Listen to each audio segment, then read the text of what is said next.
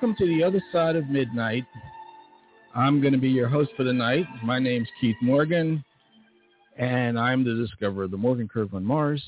And I'm also normally Richard's sound engineer and computer tech. But tonight I'm hosting the show because Rich is in high winds and his power got knocked out just before we came to air. So I had to make some changes and I am stepping in because I said that I was going to do as much as I could to make sure that you guys got a live show every night. Uh, so I'm here. We're going to have a great talk because we're going to talk about this whole thing that's dealing with this uh, alleged congressional hearing on UFOs or UAPs as they want to call them now. Um, I don't know if you guys know it, but J. Allen Hynek is the one that actually coined the term UFOs and the uh, set up the categories for the close encounters of the first kind, second kind, third kind, fourth kind, and fifth kind. Um, but we're going to be talking about how this hearing went. Ooh, I got some stuff to talk about with that. You know, it's like they were talking loud and saying nothing as far as I'm concerned. Now, our our uh, guest for tonight, uh, Daniel Sheehan. Uh, he's a Harvard lawyer, or a graduate lawyer.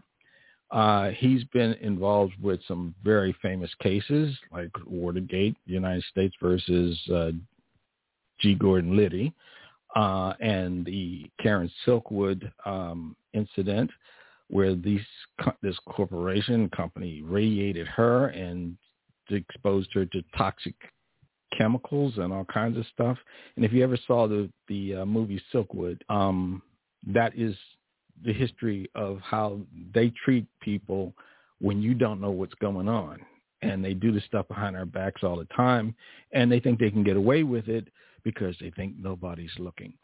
Anyway, Daniel Sheehan is um, he's in my hero list along with Stephen Bassett, which I hope we can get a hold of him in the third hour because he's he's involved in some things right now. But um, these guys have been fighting for our rights behind the scenes for the longest time, and you guys have no idea. And um, uh, that's why we're going to cover this tonight, so so he can talk about the stuff that you don't know about. We're also going to have Barbara Honegger on.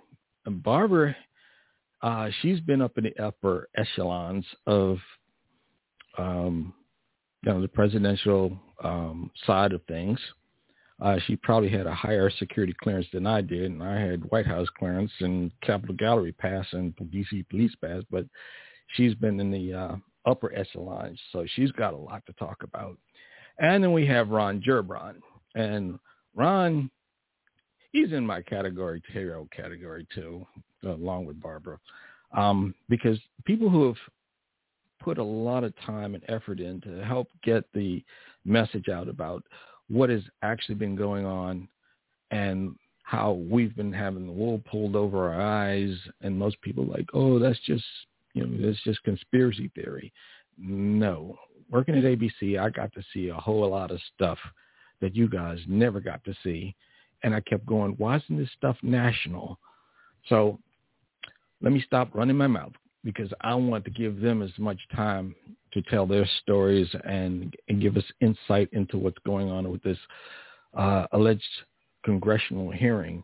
I think Stephen Bassett's uh, congressional hearing or the um, Stephen Bassett's uh, congressional hearing, the one that they they put together, which was a trial mock version. I think it did better than these guys did in this one.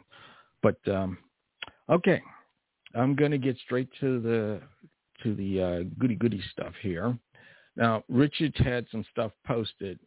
He normally talks about um, he normally talks about Webb, and Webb is a telescope that they put up that's got a really good look at everything, and it kind of supposed to put uh, Hubble to shame and they've got it calibrated, is looking good, and is getting ready to really do is look down into the deep shadows of space.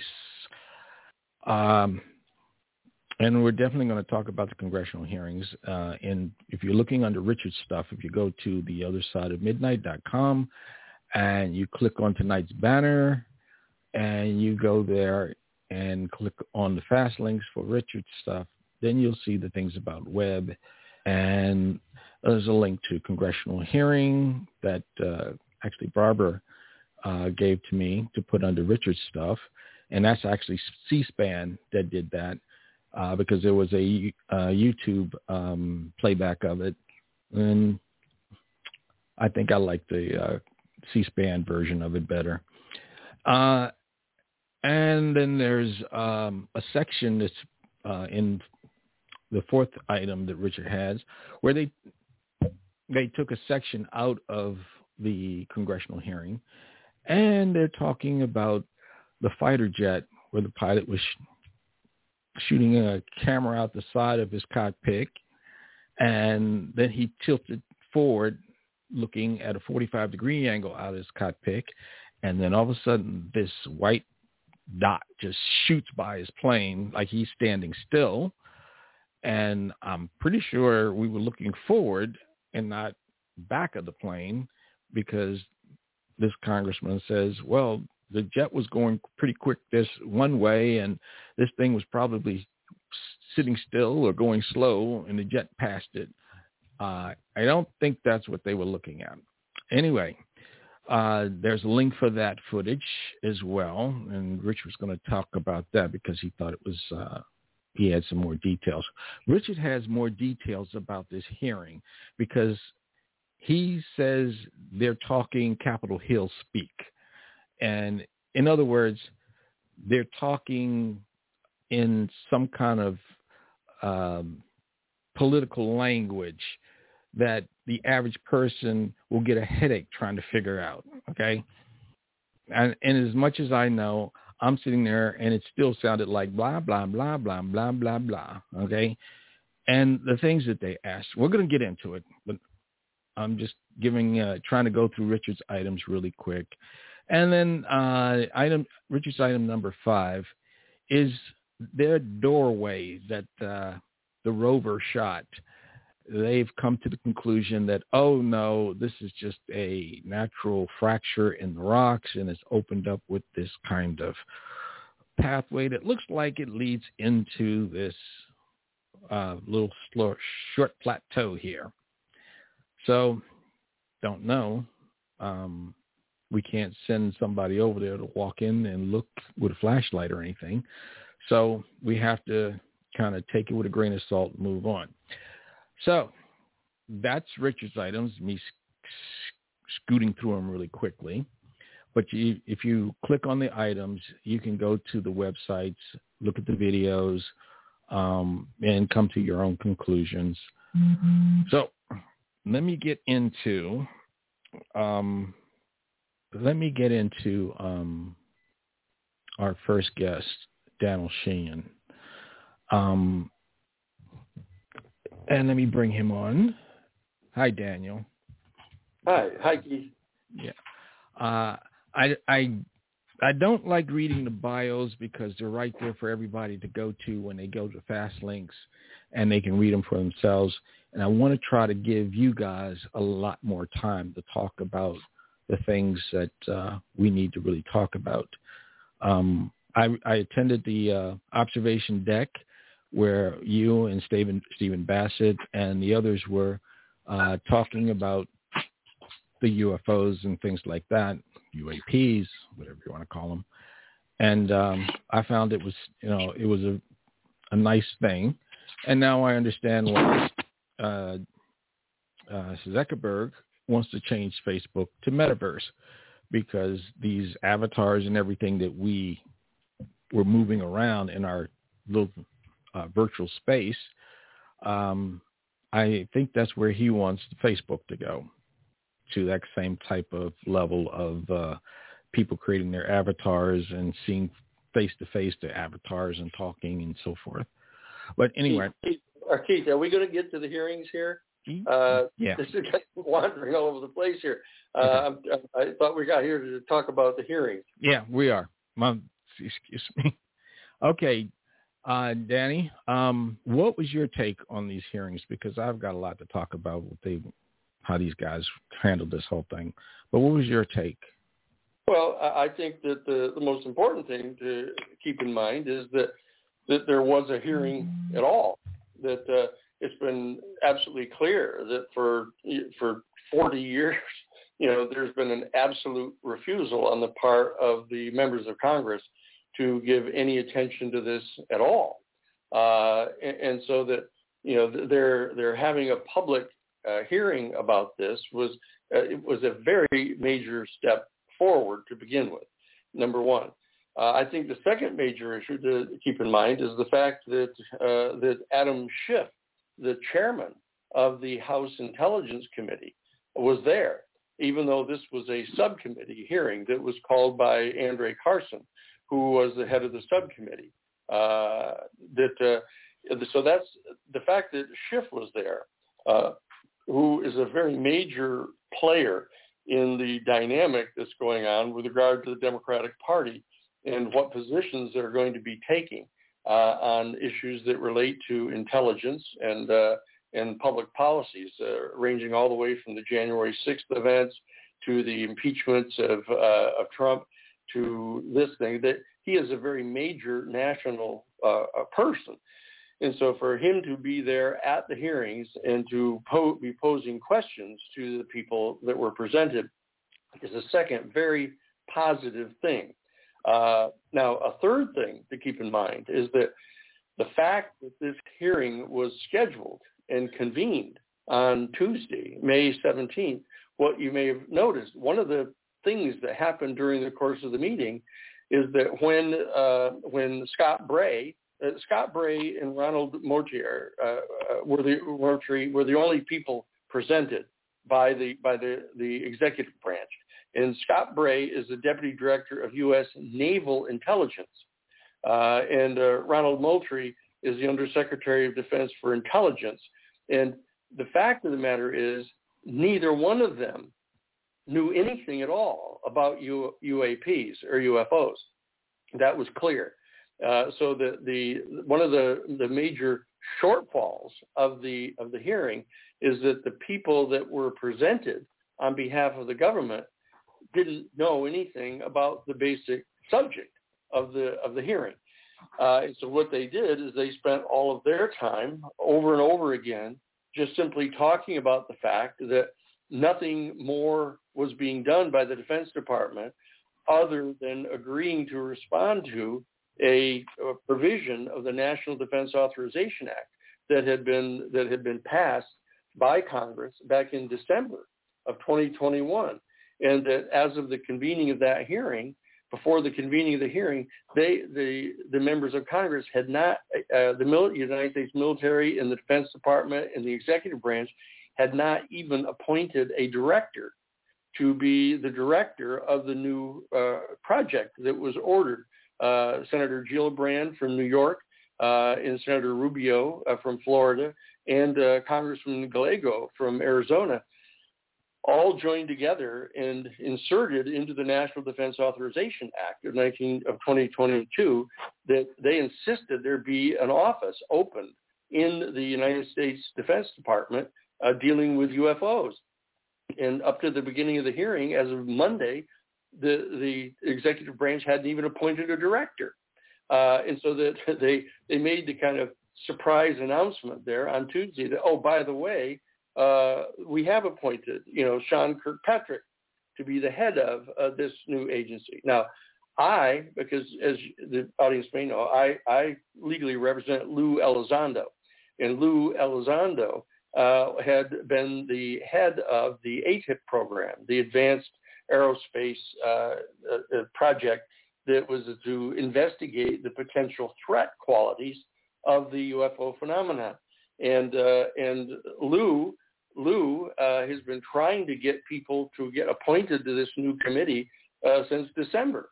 Uh, and the only person that was on the staff of this committee that was ordered by Congress, it was six months ago, basically, was Lou's assistant in the AATIP program, Matt. Uh, and I've talked with Matt at some length. He was extraordinarily frustrated uh, over the fact that nobody in the executive branch was doing anything in response to the to the mandate from Congress to set up this this uh, this office, uh, and so that the the third good thing that's happened in this thing, other than the fact that there was such a hearing and the fact that uh, Adam Schiff came to the hearing, who was the chairman of the Intelligence Committee of the of the House, the third thing was that it, it forced the appointment of a director uh, of the project. So now there's a director on board, uh, but that's that's about all you can say. Uh, and that these these guys, Scott Bray and Ronald Moultrie, while extremely intelligent, extremely articulate, all they kept saying over and over and over and over and over again is that this this agency, this new office, was going to set up a set of standard protocols uh, governing the reporting of contact you know, with any UFOs by any military people. Uh, and they basically didn't know anything more than having done a cursory reading of the, the report that had been filed a year ago uh, by the executive branch and the director of national intelligence about the UFO issue. These guys were not read in. They didn't know anything about the issue. Actually, one of the one of the members of the House asked them what they knew about Roswell, mm-hmm. and they both looked at each other and almost like they didn't know what they were even talking about. Say, well, mm-hmm. we don't have any information whatsoever about Roswell, which sort of puts it in, in context. And one so of them was they, they were saying I there's nothing was being said other than the fact that the that the uh, the uh, the, the uh, office now had a director and that the office was going to be charged with putting together a standard protocol for reporting. That's all that basically came out of the meeting. I I know that um, one of the one of them they were asked uh, was there any other projects before Project Blue Book or any studies before that? And no, after that. I mean, they said after that. Between when from the time Blue Book was closed, has there been any activity undertaken by the executive branch to investigate UFOs? Right. asked. He asked. He said after, but he also said were there any before as well?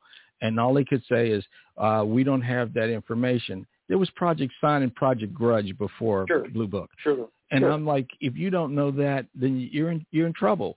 You can't see the future if you don't look at the past. Well, it's, it's not it's not a matter. It's, it's that those two men that were there were not really responsible for the program. Mm-hmm. They're they're they're not informed, as I've said. They they weren't informed. They didn't know anything about anything. They haven't been briefed in. Uh, the, the real question is why is it that those were the two people that were put up by the uh, by the executive branch to respond to the, the the, the congressional members' questions, and why is it that the that the committee, the intelligence committee, tolerated having somebody sent to their hearing who didn't know anything? You know, and that, that's Daniel? an important question. Daniel? Uh, Ron, you have Hello? a question? Go ahead, Ron. Hmm. I have more than a question. Uh, is that uh, first off, who attended the classified briefing, both uh, this time and the previous time? Was it the same bunch of senators and Congress well, people? it was this the, the people that attended the closed door uh, uh, classified hearing that followed the Tuesday morning hearing that came that convened at 12 o'clock were the same members of Congress that were there in the public meeting. What do you think they talked about?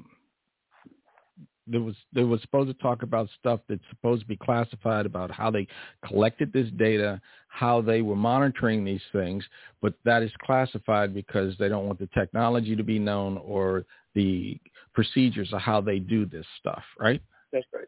Yeah, there, there were there were about four or five different uh, questions that were asked that uh, that they said we can't discuss that here in the public hearing that we, we have to we have to we, we have to discuss that in the closed door hearing that will follow. Uh, and there were there were like three, four or five times they said that, and it almost all had to do with the means by which we were able, uh, the, the executive branch was able to detect the existence of UFOs. uh, and to confirm that they were real. Uh, and it just it happened over and over again, and that was always the issue that came up. We don't want to disclose the means that we have by means of which we can detect the presence of UFOs. And that was basically every single time that issue came up, they would say, we've got to talk about that in closed session. Now, the fact is, I know how the what the means are that they have. Lots of people know what the means are that they have. Mm-hmm. It's not as though it's some great secret, uh, you know. But but the bottom the bottom line is that the bottom line to say over and over again is that that Scott Bray and Ronald Moultrie were not briefed in, did not know anything about the substance of the issues, didn't know anything other than what, in fact, they were that the the uh, the new office was charged with doing, which is developing a common protocol for military uh, reports about contacts with UFOs. That's all that was said over and over and over again. Do you know uh, if anybody else besides those guys uh, attended the the other part of the briefing? No, I don't believe anybody else did. Those are the only two people that the executive branch sent up over to the Hill to respond. And then to me, that was a waste of time. That was the worst waste of time that you could do with the Congress at that point. If you send people in that don't know the history of this whole phenomenon, you wasted your time. And if and well, there's a whole bunch of stuff they could have talked about that wasn't classified. Well, the, the thing that's interesting, the thing that's interesting really is the, the the fourth thing that was interesting about the hearing was the nature of the questions that were asked by the members of Congress that it was quite clear that those were questions that are not questions that the executive branch would have wanted put to the people they sent. Uh, those were those were kind of genuine questions that those members of Congress asked. They were things that, that regular intelligent people would want to ask about this. Now, it wasn't all the questions, and it wasn't the most sophisticated questions, but it, it definitely struck me uh, that these were not questions that were planted by the executive branch with those mem- members of Congress, which is often the case. Often the case of a public hearing uh, in Washington uh, is, is, is entirely choreographed. And the, the questions are all pre-designed. The answers are all pre-designed. Uh, and they're explicitly designed to give the impression that something is being revealed, that nothing in fact is being revealed. But that isn't what was going on here that there were genuine questions that were being asked by the members, uh, but there were no answers coming forward from uh, from either Scott Bray or Ronald Moultrie. They, they weren't saying anything except that one thing over and over and over again, which was what was the charge that was given to this new committee? And you could have told that by simply reading the National Defense Authorization Act that created created the office. in other words, in other words, they had uh, public questions that have been passed on to their congressmen to ask, and instead of the usual dog and pony show, uh, they were faced with that, and they probably knew that was happening, you know, ahead of time. The executive branch, if you want to bunch things up that way. Yeah, yeah. They, uh, and and they so they were ready for it because those two guys have the clearances necessary to know the answers to those questions. No, no, they, no, no, no, that's not true. That's not really they did. Those two guys. The, the, the, one of the things that Lou had discovered, and Chris Mellon has discovered, and all the time they've spent looking into this, is that there are extremely high-level cleared people in the in the Defense Department that don't know anything about this subject, uh, even though you would think they did. Uh, because well, that's what I was getting to. I meant they have clearances, but they they have never been briefed on those things that they were being asked about. No, they, there was no danger that either one of them was going to answer a question that was a genuine question from the congressman, several of the questions of which were genuine questions. There wasn't any danger that they were going to answer them and give up information because they didn't have the slightest idea. They, they didn't, they, again, I emphasize, they didn't even know anything about Roswell. Not a thing about Roswell. Well, Daniel, was, are, are you... Can I be heard? It's Barb. Pardon? Can I be heard? Sure. Yes, yes we can hear you. Yeah, I'd just like to uh, to give a perfect example of what Danny just said. Um, people assume that if you've got a top secret code clearance, that you're uh, able to be read into this whole area, and that's absolutely not true. There was a perfect example in the hearing itself. by Representative Gallagher. Uh, he's a Republican from Illinois, as I recall. Anyway, Representative Gallagher, um, he asked a very important question. He asked both of the witnesses um, with their high-level clearances, right, um, if they were aware of something called the Admiral Wilson memo, which is also called the EW Notes memo. EW stands for electronic warfare. Okay? And electronic warfare is about basically spoofing uh, an enemy um, to make your ship or your aircraft, your fighter jet, whatever, appear to be something it isn't on your adversary or enemy's radar uh, or even uh, sometimes in their cameras. And that's what electronic warfare is about. Well, he asked if either of them, either of the witnesses with their high-level clearances, knew about the Admiral Wilson EW Notes memo. And they both said that they didn't. Uh, and then, interestingly, Representative Gallagher, um, and he can be thanked for that, he held it up. And he said, uh, without objection, um, uh, Mr. Chairman, I would like to, uh, you know, submit this for the record. And I expected one of those two witnesses to object, but they didn't. So it's in the, it's in the record, and it turns out that this Admiral Wilson EW Notes memo is the gist of it is that the head of the Defense Intelligence Agency himself, without saying which one, because I haven't read the memo, maybe Danny has read it, but I haven't been able to get it yet, but that the head of the Defense Intelligence Agency, which is over all of the individual military uh, services uh, intelligence uh, service uh, departments, um, was denied access to this very uh, level of classification. The head of DIA. Okay. That's right. That's right. Wow. And not only that, but shortly before he was assassinated, President Kennedy was uh, trying to get um, uh, to get briefed on all of this, and he was denied. He was denied in writing by the head of the CIA. Yeah, just, just as President Carter was by Sure. by uh, by Bush when he Right. was the director of Central Intelligence. They flat so that the the to send to send to the hearing two guys who had very high levels of classification to give the impression that there were really men of substance and knowledge that were being presented. It was a complete uh, fraud. You know, these guys didn't know anything. They and, and I believe they genuinely didn't know about about the the Admiral Wilson memo. Uh, they did. I think that that it was a, a classic sending witnesses up who don't know anything, so they can't divulge anything. Exactly. Even in classified section, they would Yes. be able to divulge anything of, of Yeah, importance. they clearly didn't know anything about the subject.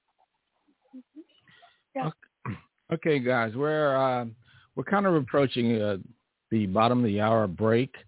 Um, when we come back, uh, I, I'd like to talk about some of the things that um, that we should we know about, but I, I obviously they didn't know about it. If they didn't know about Roswell, they probably didn't know about the other things that we're going to bring up. But um, yeah, they were talking loud and saying nothing as far as I was concerned. They they didn't know what they were talking about. Uh, some of the good questions that were asked by a couple of the congressmen that I said that, you know, they got their stuff together. And these guys just dropped the ball because they're the patsies. They were supposed to take the fall. They didn't know what was going on.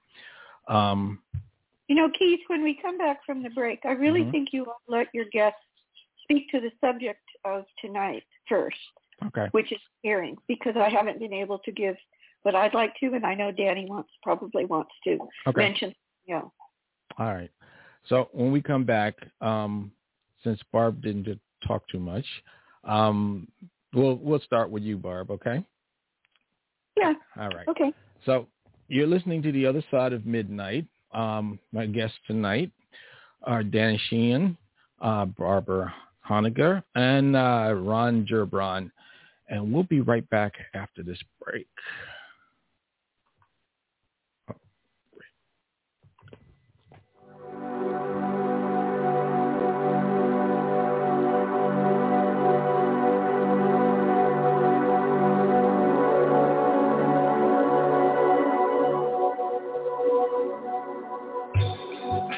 It's funny because I think, you know, I went through my crazy phase where I made mistakes before the internet and before social media and before any of this. Whereas now you can't do that. There's no such thing. So you're saying about black and white and what it does is it stops people expressing themselves. People are too frightened. It's like, you know, I want to say something, but if, what if I use the wrong term? But I remember a story a couple of years ago where Benedict Cumberbatch, who at the time was a darling in the media's eyes, was complaining about the disparity between the treatment of um, black actors and of white actors. And, and he was sticking up and saying, you know, they're not getting paid as well. They're not getting the jobs that they should be getting. And they're being, there is no equality. But what he said was there isn't equality for coloured actors. Well, you've said coloured there, Benedict. You can't do that. And so they went for him and he was vilified and he had to come out and do a big apology. Now what it was, it was it was a slip of the tongue. He's obviously not racist. He's actively trying to say that there is discrimination and he's trying to stick up for that community, but he was vilified and attacked. And that's what happens now. And so when people make their mistakes now, they make their mistakes on the internet. They make their mistakes on social media where they're screenshotted forever. And so I think that's all part of the conditioning that people are frightened. You know, if you're in a position where I don't know what to say, I don't know what to say, in the end you'll go, well, I won't say anything then. The fallout of this is going to be extraordinary with that because people don't realize, you know, when you, you, you, you're phoning up the police and grassing on your neighbors and when all this ends, they're still going to be your neighbors and you're still going to have to live next door to them. And good luck with that. Hello everyone, my name's Gareth Icke. It's been a pleasure to talk on the other side of the news. Fantastic conversation with Cynthia, Timothy and Annetta, and I wish you all the best with a fantastic podcast.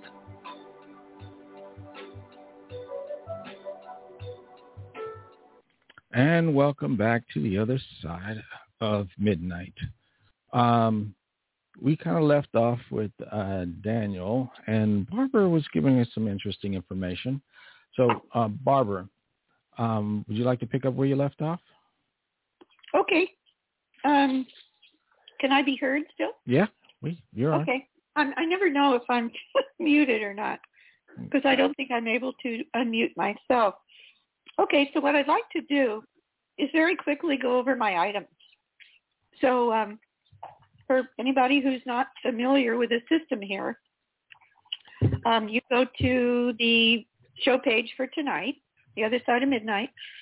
And then not very far down, let's see.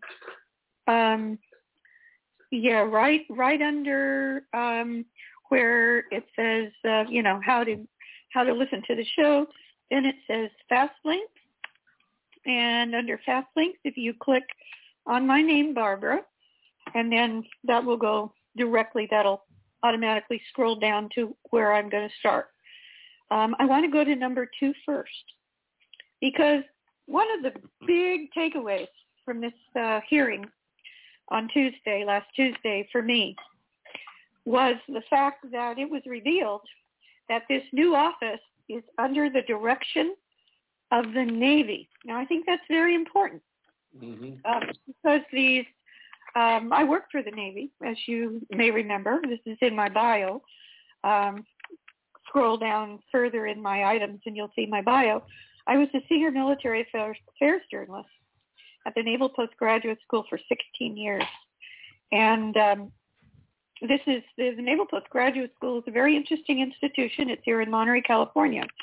And it is uh, built by the Defense Department itself as uh, the premier science, technology, and national security affairs graduate research university of the Pentagon, of the Department of Defense. I was a senior military affairs journalist there. So for 16 years, I interacted with very, very, very high-level people in the, not only the Navy, um, but mid-career uh, officers as well as VIPs who came all the way from I've interviewed the director of national, the director of naval intelligence. I interviewed General Eberhart, who was head of NORAD on 9/11 and after, before, on and after 9/11, and um, the Secretary of Defense, the Secretary of the Navy, etc.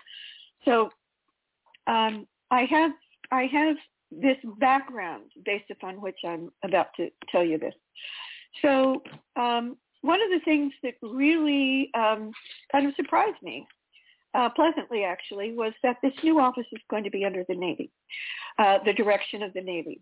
And um, that's probably partially because the leaks to the New York Times back in, what was it, 2017, wasn't it? 2017. Uh, 2017. Yep. Uh, yeah, those were those were leaked by the Navy or uh, to the New York Times. Those videos um, of the TikTok and and such. So, and then it was also revealed in the hearings on last Tuesday that the Navy has had its own UAP office since 2020. So this is 2022, um, and now um, the new office that is DOD wide under, I also found this interesting, um, directly under the Office of the Secretary of Defense uh, is headed by the Navy. Okay, that's number one. Um, the other big take, the second big takeaway for me was the fact that both of the witnesses with their high-level clearances, both of the witnesses were asked explicitly uh, if they had anything in their database about the critical Malmstrom Air Force Base uh, example of a glowing red orb Right. uh, over the Malmstrom Air Force Base uh, over 10 missile silos, ICBM missile silos. Um, and this was during the Cold War. And um, and they said, no, no, we don't have anything about that in our in our database. Well, I find that fascinating because that's basically an Air Force slash Marine operation. Marines are technically part of the Navy in peacetime, although they like to think of themselves as separate from the Navy. They're not. They're not really. Um, but I found that fascinating that this uh, new office is being headed by the Navy, but we're told that they don't have any information in their database that they're aware of anyway, these two witnesses, um, about the most critical uh, information uh, of um, genuine apparent threats um, to our national security. Um, so number two in my items is a book that every single person in on the planet should read. It's called UFOs and Nukes, Extraordinary Encounters at U.S. and Foreign Nuclear Weapon Sites. Um, and it's by Robert Hastings, who's the world's foremost researcher on the subject of UFO activity at nuclear weapon sites. Okay. And this book, I have it in my hand. This book is over 550 pages long. I have read this book, and every single page of this book should have been being discussed in these hearings. And yet we're told that every single thing in this book effectively is not part of and probably won't be part of the database of this Navy-headed new office. I find that shocking, frankly. Barbara? Yeah. Barbara? Uh, yeah, thir 20 seconds here. Uh, the uh, it's there was an article posted just today on space.com. It was just a few hours ago, so it was you know it was couldn't end up on the on the show page. But it was a it was a rundown about the hearings, and they have a nice still photograph, which everybody asked for, of that hypersonic uh, UAP that went zipping by a plane, so that you can see what it actually looks like, and it was like a sphere. But the um, yeah the uh, the point is they had uh, they mentioned the Malmstrom thing, and they said the alleged and ca- uh, meddling with I forget the phrasing uh, tampering with, uh, with our nuclear, nuclear tam- tampering with missiles. Yeah, and uh, I thought, okay, they're they're mutating the narrative slightly here because people noticed that they wouldn't.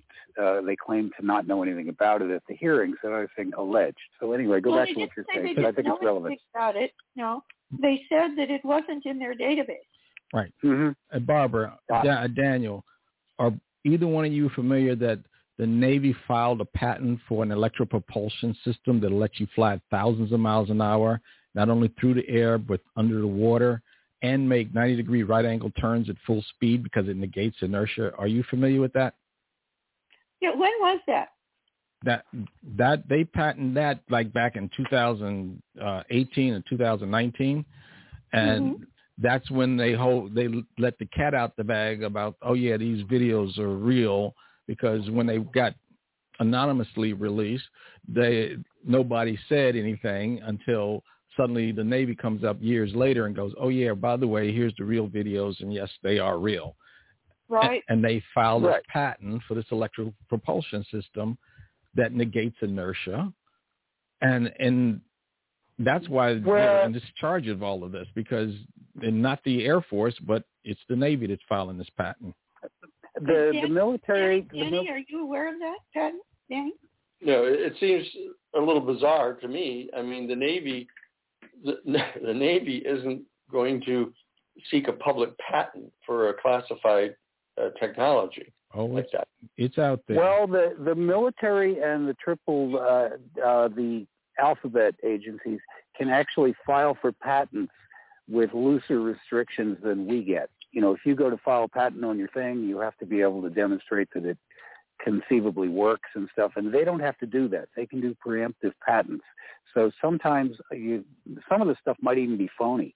Like they put, they they issue a, they get a patent issued for something that actually doesn't work or is you know very theoretical just so that the their adversaries will say holy cow they got something like this and they'll waste a lot of time and resources on it so it's that's yeah you it, you got to be careful with that the, the patent office has different rules for the government agencies than for the civilians yeah. Well, we we don't we don't know, but there is a patent number, and it does exist.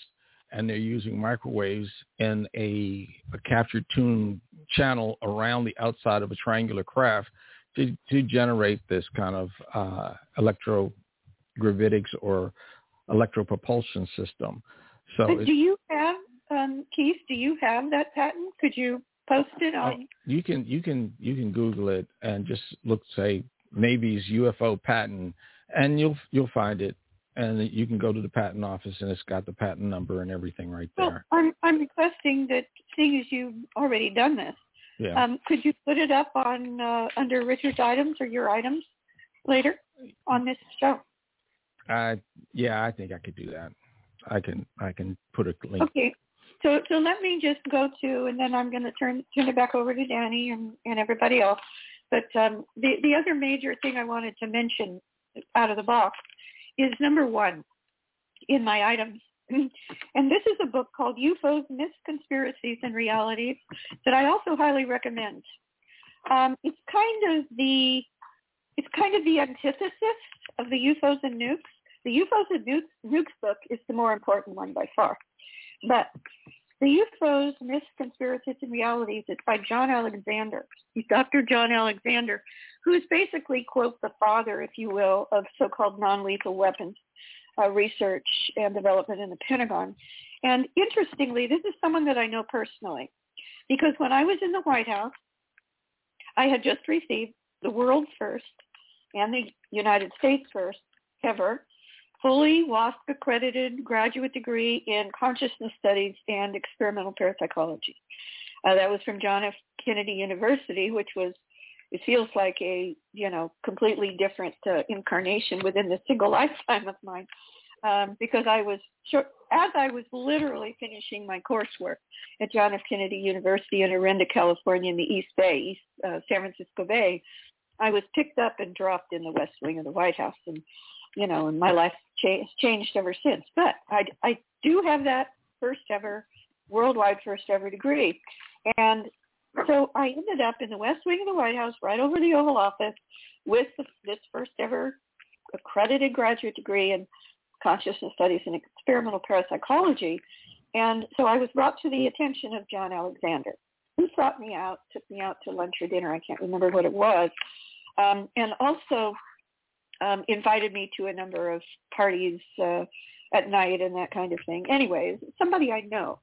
And basically his book is saying what Danny said and what I agreed with Danny earlier on in this show. And that is that effectively nobody that you can name is cleared to know about this stuff. Not really. Not even the President of the United States. Um, and uh, so that's the gist of his book, but I want to read you this one section that jumped out at me like a waving red flag. And I'm just going to read these two paragraphs because I want to remind you that a number of people who I think are very wise um, in this field are saying, as um, in fact a week ago on Richard's show here, um, his first guest on the show, and they were talking about what they expected to happen at the hearings two day, you know, three days later. Um, so this is last Saturday. Um, his first guest, whose name I, I'm sorry, I've, I don't remember, but his first guest was a, uh, a, a professor, and um, his first guest focused on the relationship between what consciousness really is and the so-called UFO, UAP, uh, bright orb, ORB, uh, ball lightning uh, experiences that people have. Okay, so given that, I'm going to read you, I'm going to remind you also of Whitley Strieber's latest book. Whitley, I can't remember the, um, I'm going to get it off of Amazon and send it wait, to you. Wait, I'm confused. You're, you're introducing and uh, talking up one book that you've got a picture of, but you're going to read something from Whitley's book, which isn't here. No, no, no. No, I'm going to read something in a moment from my number one book. I'm just reminding well. you as context before I read the, par- the two paragraphs that Whitley Strieber's latest book is on the connection between death, near-death experiences, and UFO experiences. Okay? So now I'm going to read you from John Alexander's book. And this is mind-blowing. Okay. It's on pages 35 and 36. This is John Alexander. Only once in all of the dozens of briefings that I gave, John Alexander gave, did I get, ever get a negative response. In all other situations, general interest was shown, and what he's referring to is the book is, is about all of the briefings that he gave as to what he knew about UAP, UFO experiences, you know, bright orb experiences, etc., to the highest levels in the intelligence community in the military in the United States and overseas. So he says, only once did I get a negative response. In all other situations, general interest by these extremely high-level people with very high-level clearances was shown, along with some reasonable skepticism by some was stated. However, over time, there was more and more evidence that no formal UFO program currently existed. Now, that's his bottom line, and I know, or I believe very strongly, that that is a lie. Nevertheless, this is the bottom line of John Alexander's book, that there's no formal UFO program, UFO program in our military and intelligence community, that it's someplace else, okay? On this one occasion, continuing, things turned really ugly. After I briefed, briefed General Max Thurman, who at the time was the Vice Chief of Staff of the Army, the number two four-star position in the United States Army, he asked me to address the board on Army Science and Technology, known as BAST, B-A-S-T study group, that was examining the Army's use of space. Heading the committee was a man by the name of Dr. Walt LaBerge, an eminent scientist who had previously served as Principal Undersecretary of Defense for Research and Engineering, also as Undersecretary of the Army, also as Assistant Secretary of the Air Force, and was then at the time Vice President of Lockheed Martin. Among his many accomplishments, and this is pretty amazing, LaBerge was the co-inventor of the Sidewinder air-to-air missile and had led the team that built NASA Mission Control Center. His distinguished career had brought him in close contact with many advanced developments in the U.S. space program and the UFO UAP area of investigation. Attending this BAST meeting were 10 scientists along with Dr. LaBerge. I'm almost done here. For about an hour, I, meaning John Alexander, ran through my usual briefing, informing them that the universe was probably not built the way they thought it was, and that UFOs UAPs deserve serious attention and consideration. As I concluded, LaBerge asked the other members, scientists in the group, if they had any questions or comments for me. There were a few pretty good questions from the attendees who seemed very interested in what I had been saying. And then the most amazing thing I have ever witnessed in any scientific meeting I have ever attended took place. Suddenly livid, LaBerge slammed his hand down on the table and began screaming at me. His first comment was, quote, and this is the punchline, you're not supposed to know about that. That's what you learn when you die, unquote. Okay? So well, I see why you connected it with Whitley. Yes, that's why I mentioned Whitley. Um, I think that there is a connection, and I do recommend people reading Whitley Strieber's most recent book, and I will um, get that on Amazon and send it to you, Keith, to add to my items. Okay. So those are the main things I wanted to mention so far. Okay. Um, yeah, I, I put in the uh, Skype chat a, a link that I'm going to I'm putting up under Richard's stuff right now, and mm-hmm. it it's the Forbes um, uh, website, and it's it talks about the patent and the other mm-hmm. patent. There's a second patent for the fusion energy source that they plan to use to, to power this this craft. So um, okay. Thank you for doing that. Yeah. Um, I think isn't it the case that people need to refresh the show page for tonight in order to see that, right? Yeah, well, I'll I'll set it to automatically refresh their page, the the uh, their oh, browsers okay. when I uh, post it. But uh, okay. I, I thought most people would have known by now that that patent was filed because uh, when they released those videos, and then shortly thereafter, uh, was his name Salvador Pais? I think it's right. He's he's the one that filed the patent, and they said that the patent office was going to reject it until one of his naval superiors stepped in and said, "File, uh, grant the patent. We have a working prototype," uh, and that's what kicked this whole thing off. Uh, and I think the Navy is coming forward, and they want this technology, but they can't bring it out unless they ex- explain where it came from or how they came up with it. Um, Colonel Philip Corso, when he when he wrote the day the book uh, the day after Roswell, the book the day after Roswell, it he explains that it was his job at the Pentagon to disseminate the technology from the crash at Roswell into our society. And I always wondered how we jumped over the vacuum tube era because we should have been in the vacuum tube era for quite a while longer before we jumped into solid state. And when um, when Bell Labs filed their patent for the transistor, first solid state device, uh, the patent office was going to reject it because they said this thing won't work without a heated cathode. That's vacuum tube technology, the heated cathode. Mm-hmm. They couldn't understand the technology behind it. And in the case of uh, this electrogravitic pro, uh, propulsion system, it's the same thing. They don't understand something that they didn't know about or were trained on.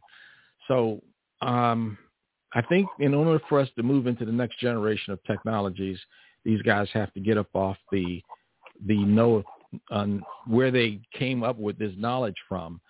And we've known for the longest time that the whole thing with Roswell has been uh, they've been lying through the teeth about it.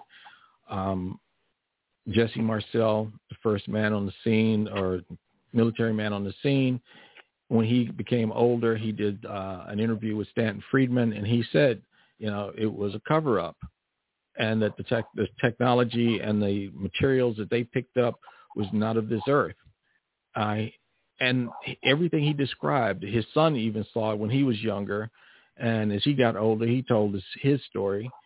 Um, it, it's it's the kind of stuff that goes on that they don't want us to know about.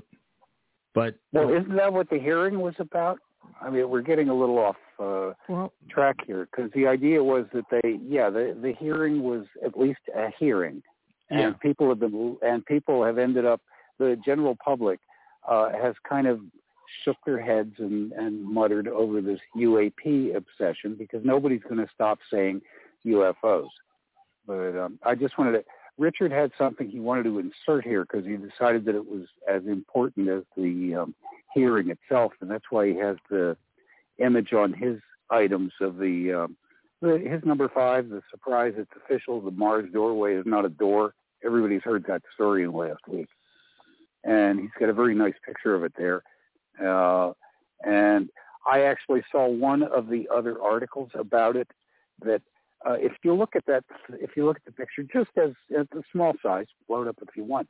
The um, on the left, uh, there's what looks like a hole that's kind of structured, and on the right, there's this nice little doorway, and in between them is what looks like a building. uh, you know, it's not uh, it's not Bauhaus, but it's you know it, it looks structured. And the thing is, half the pictures I have seen referencing the doorway story have shown the thing on, to the left, which is a crack in the rocks, defined doorway on the right side. So they're running a little scared on that, and it's uh, it's interesting that the um, that the story's out there at all. I think uh, about about could, that, could, and this could is we go back to the hearings. I'd like to hear from Danny about what he knows about Sean Kirkpatrick. excellent idea. Sure. Yeah. Well, well Sean, Sean, uh, Sean is an interesting guy. Uh, Sean is a physicist uh, who's been put in charge of the program. He's worked for uh, almost every division of the military, uh, including the U.S. Space Command. He's, he's, a graduate of the University of Georgia, uh, where he did his undergraduate and postgraduate work, and did his his additional postgraduate work at the University of Illinois. Uh, interestingly, he has studied uh, a huge range of things in his in his postgraduate uh, studies.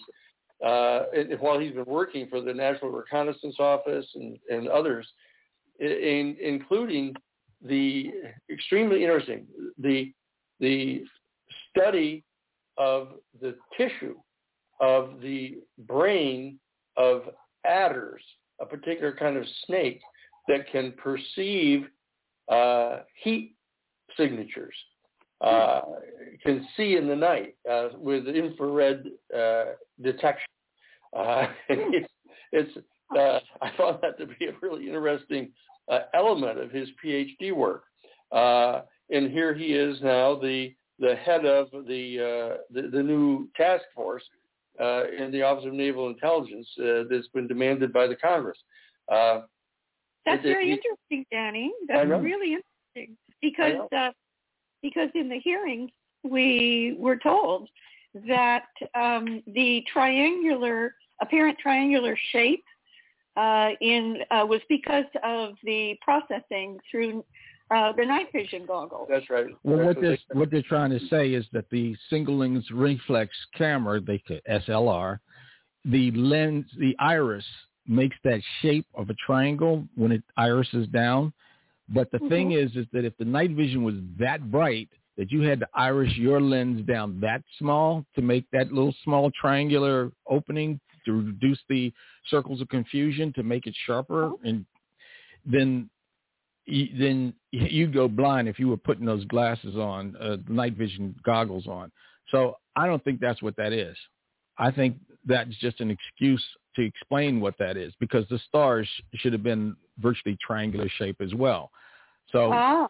it's it's a. Well, were there? Were, but I didn't see any stars in those uh, videos. I did, but they're small. They were smaller. There were some that were a little bigger, but you'd have to have a bright light, and in order for it to make that single triangular shape, but there was more than one triangular shape, and to get two triangular shapes from different angles of lighting through through the iris like that, that's uh-huh. not that's not possible. But it's it's an excuse that they threw out. Um, I've seen other videos where yeah, you've seen the irises um, creating okay, so a they, reflection they like that. trying to kind of uh, uh, shrug this off as an artifact, and yeah. you don't think it was. I don't. Mm-hmm. I don't buy it. Don't buy it. Well, anything that's round you can claim as an energy ball or ball lightning or uh, something like that. But something that's triangular has geometry and it's good. It's you have to you have to come up with some. I'm gonna have to interrupt you. Uh, we're we're at break time, so um, when we come back, we're gonna pick up where we left off, and hopefully uh, everybody's enjoying the show. So we'll be right back after this break.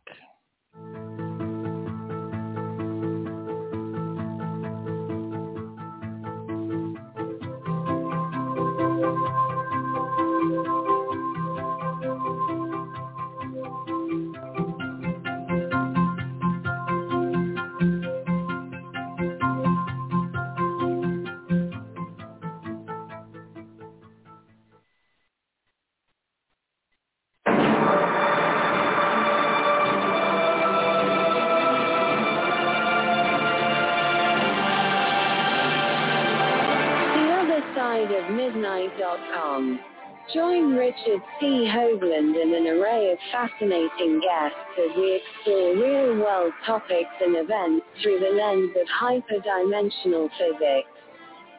Join Club 19.5 to gain access to hundreds of archived shows.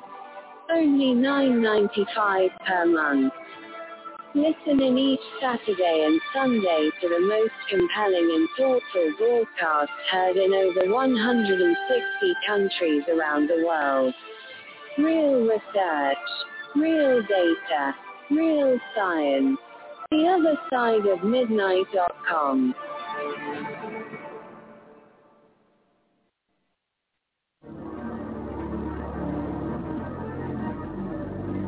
The Other Side of Midnight.com. Talk radio with pictures on demand. Liberate your hyperdimensional time scale and non-linearly access over 400 hours of conversation at the cutting edge of science and thought. Join Club 19.5 to get access to exclusive content that fits your interests and time schedule filter episodes by guest or subject. Membership costs $9.95 a month, 33 cents a day. Talk radio with pictures on demand. The other side of midnight.com.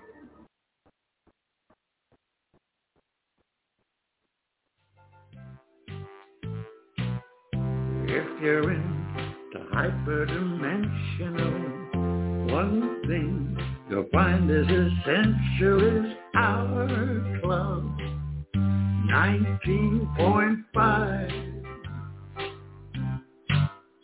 It's a hyperdimensional storage case. A treasure trove of outer space. Our club.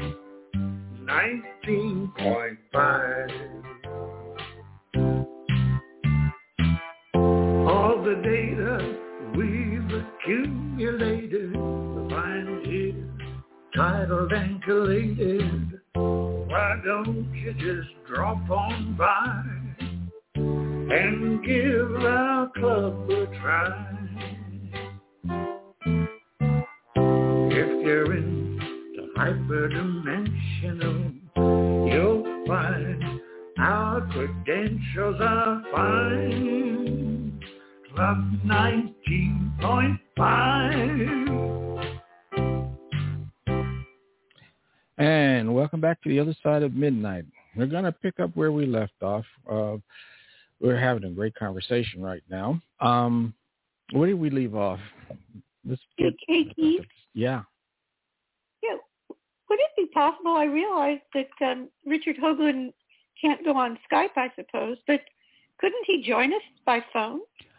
Um, Richard's phone is uh, a cordless setup, and uh, it's likely that the battery would run down before he actually um, could contribute to the show. But um, he, hmm. I told him he should have a hard line, but um, he's working well, on it. Well, I think, you know, with all of his expertise, I'd like to ask Danny Sheehan um, if, you know, if he's I'm sure he's thought about this quite a bit. Um, Danny, if you were designing um, the investigation the way it should be, um, how would you design it? Who would be in charge of it? And um, just tell us what you've thought about that if you have. Uh, well, actually, I've had a number of discussions about this because uh, because it, it, turns out that uh, Lou Elizondo, whom I represent, uh, is in fact the principal advisor on UFOs to the U.S. Space Command. Uh, and one of the tasks that they have is trying to figure out how to uh, assemble uh, various task forces to look into specific uh, pieces of this uh, this whole phenomenon. so I've I've had actual direct conversations about this very subject. Mm-hmm. Uh, one of the things I pointed out is that it's absolutely essential to not allow the only source of investigating this phenomenon to be inside the United States military Right. uh, because it completely uh, skewers the analysis uh, of this phenomenon. Uh, there, there are. It, it, this is a consequence of the United States being a national security state. Uh, you know, since the passage of the National Security Act of 1947, uh, and even though the total rationale for the, the creation of the National Security Act of 1947, uh, which went on to create the Central Intelligence Agency and later the NSA, et cetera, was ostensibly to uh, forestall the Soviet Union from taking over the world, uh, allegedly. Uh, with the dissolution of the uh, of the Soviet Union on December 31st of 1991, with the official signing of the resolution on the part of President Gorbachev releasing all of the republics, there wasn't the slightest uh, uh, flicker of attempt to stop the Central Intelligence Agency uh, and NSA and these other agencies from continuing. Uh, and that rather than even consider disbanding them, uh, what they did is they they determined that they had to be increased in their funding so that Right. they they could establish full spectrum dominance over the whole planet. Uh, and then we know that that's what they did in the 1992 United States Defense Department Policy Planning Guidance document. It was created out of the Defense Department uh, under then Secretary of State Dick Cheney. So we, the, the very first thing I would say is that you, we have to take this out from under the exclusive control of the United States military. That, And by the way, I just one one quick comment before you continue because Yeah. it's really relevant. Came out of the hearing, and it was another shocker, uh, and that was that um, one of the members of Congress on the subcommittee. Um, I found it interesting. It was subcommittee on counterterrorism, counterintelligence, and counter proliferation, yeah, yeah counter counter proliferation, but counterterrorism included yeah. uh, this subcommittee. Um, but uh, one of the members on the subcommittee asked the two witnesses, with all of their high-level clearances, um, if they either had in their database or plan to have in their database um, any data on UFOs, UAPs, orbs, whatever, outside of the military and presumably also intelligence community, i.e. the general public. Um, and they said no. right. And specifically, they said, um, I believe it was Moultrie, but one of the two of them said, no, um, our protocols um, are going only to allow into our database the, quote, data that we control. And therefore, no, not outside. Well, there's Why is that strange? Well, there's there's an additional thing that happened in that conversation, and they were saying, in fact, they ought to start considering how to criminalize any in, or declare unlawful any false information that is being promulgated about the issue of UFOs. Uh, they actually discussed that. Really, I missed that, Danny. What, who, I missed that. Are you serious? Oh, oh, absolutely did. Yeah, they absolutely did. Uh, the the, uh, the the I think I think it was uh, Ronald Moultrie was saying, you know, that there's a, a problem with the uh, people providing information outside of military channels, uh, and that uh, a lot of this information, w- without them having any basis for knowing one way or another, since they were completely ignorant of the subject, uh, that you know information was being conveyed that was false uh, about this, and that some steps ought to be considered by Congress to uh, take steps to outlaw this kind of uh, this kind of public statements about the about the issue. That was Right. Well, I do remember there was a question by a Republican uh, representative that basically set him up for that answer. yeah. Um, because the question presumed that there was a, you know, national security problem with with normal citizens, uh, you know, maybe saying something that wasn't under the control of the military. you know, I mean, Rick Rick Crawford, who was the Republican from Arkansas, you know, Rick very clearly had just a hardcore right wing, closed minded attitude about this whole thing.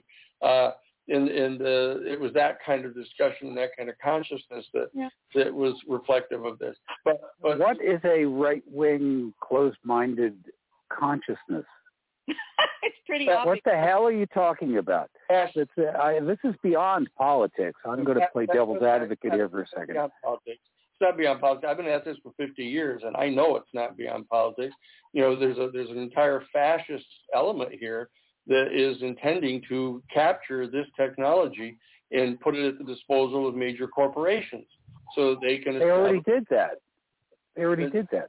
That's where That's most of the secrets are held. You know that as well as I do.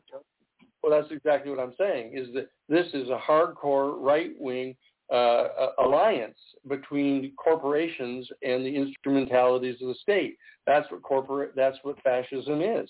And that so is what would the left wing alliance be in contrast? I, this is what I meant. Uh, what would a left wing alliance be in contrast to that? What are you proposing would be a better choice? I'm, I'm not proposing that there's a better choice. I'm just saying that clearly you don't want to have this issue dominated by right-wing fascist thinking, uh, and that's the problem. Uh, you know, to, to think that, that the only the only reason that we want to be investigating this whole thing is to try to transform the technology into a weapon system. You know, that's that's uh, for the purposes of establishing full, quote full spectrum dominance over the planet. That's that's what's going on here. Uh, is How do you know that? I, how do I know that? Because yeah, I read let me wait. Okay, no, go ahead. Finish your finish your thought. But I got to point to this. I read the 1992 United States Defense Department Policy Planning Guidance document. That's the actual terminology that they use. You know? Mm-hmm. And- And so that so that what I'm saying is that this the investigation of this particular phenomenon has to be opened up so that it's not just the military that is examining this and holding the information close and working with major corporations to transfer the technology to them to try to use it to develop weapon systems for the military. Okay, Well, every- how do you the mil- achieve that? What do you do to achieve Yeah. that? What, Exactly. what you have to have, you have to have the State Department involved in this. You have to have the Justice Department involved in this. You have to have other branches of government uh, involved in this, and you need to have the academy. You need to have universities involved. How does in giving more parts of the government a piece of the action open it up to the public? I'm confused, and I, Well- I do have a point behind this. I'm just letting you. I'm just letting you untangle your own statement. No, no, you heard what I said. Is also you have to have universities involved in this. You have to have They're other, they're the same thing. They're more closed-minded than the military is. uh, well, there there need to be there needs to be public participation in the examination of this particular subject, and it cannot Yes. be confined not only to within the government but within the executive branch. Because as you've noticed, the, the, the Congress of the United States, this is the first hearing they've had in decades that they're they don't seem to be engaged in evaluating this entire phenomenon yet. That's why this hearing is so important because if you leave it inside the executive branch and the executive branch chooses to leave it inside the military, you're going to get this constant uh, uh, myopic vision of what this is all about. The, the, the old Sufi saying is that when a pickpocket meets a saint, all he sees are his pockets.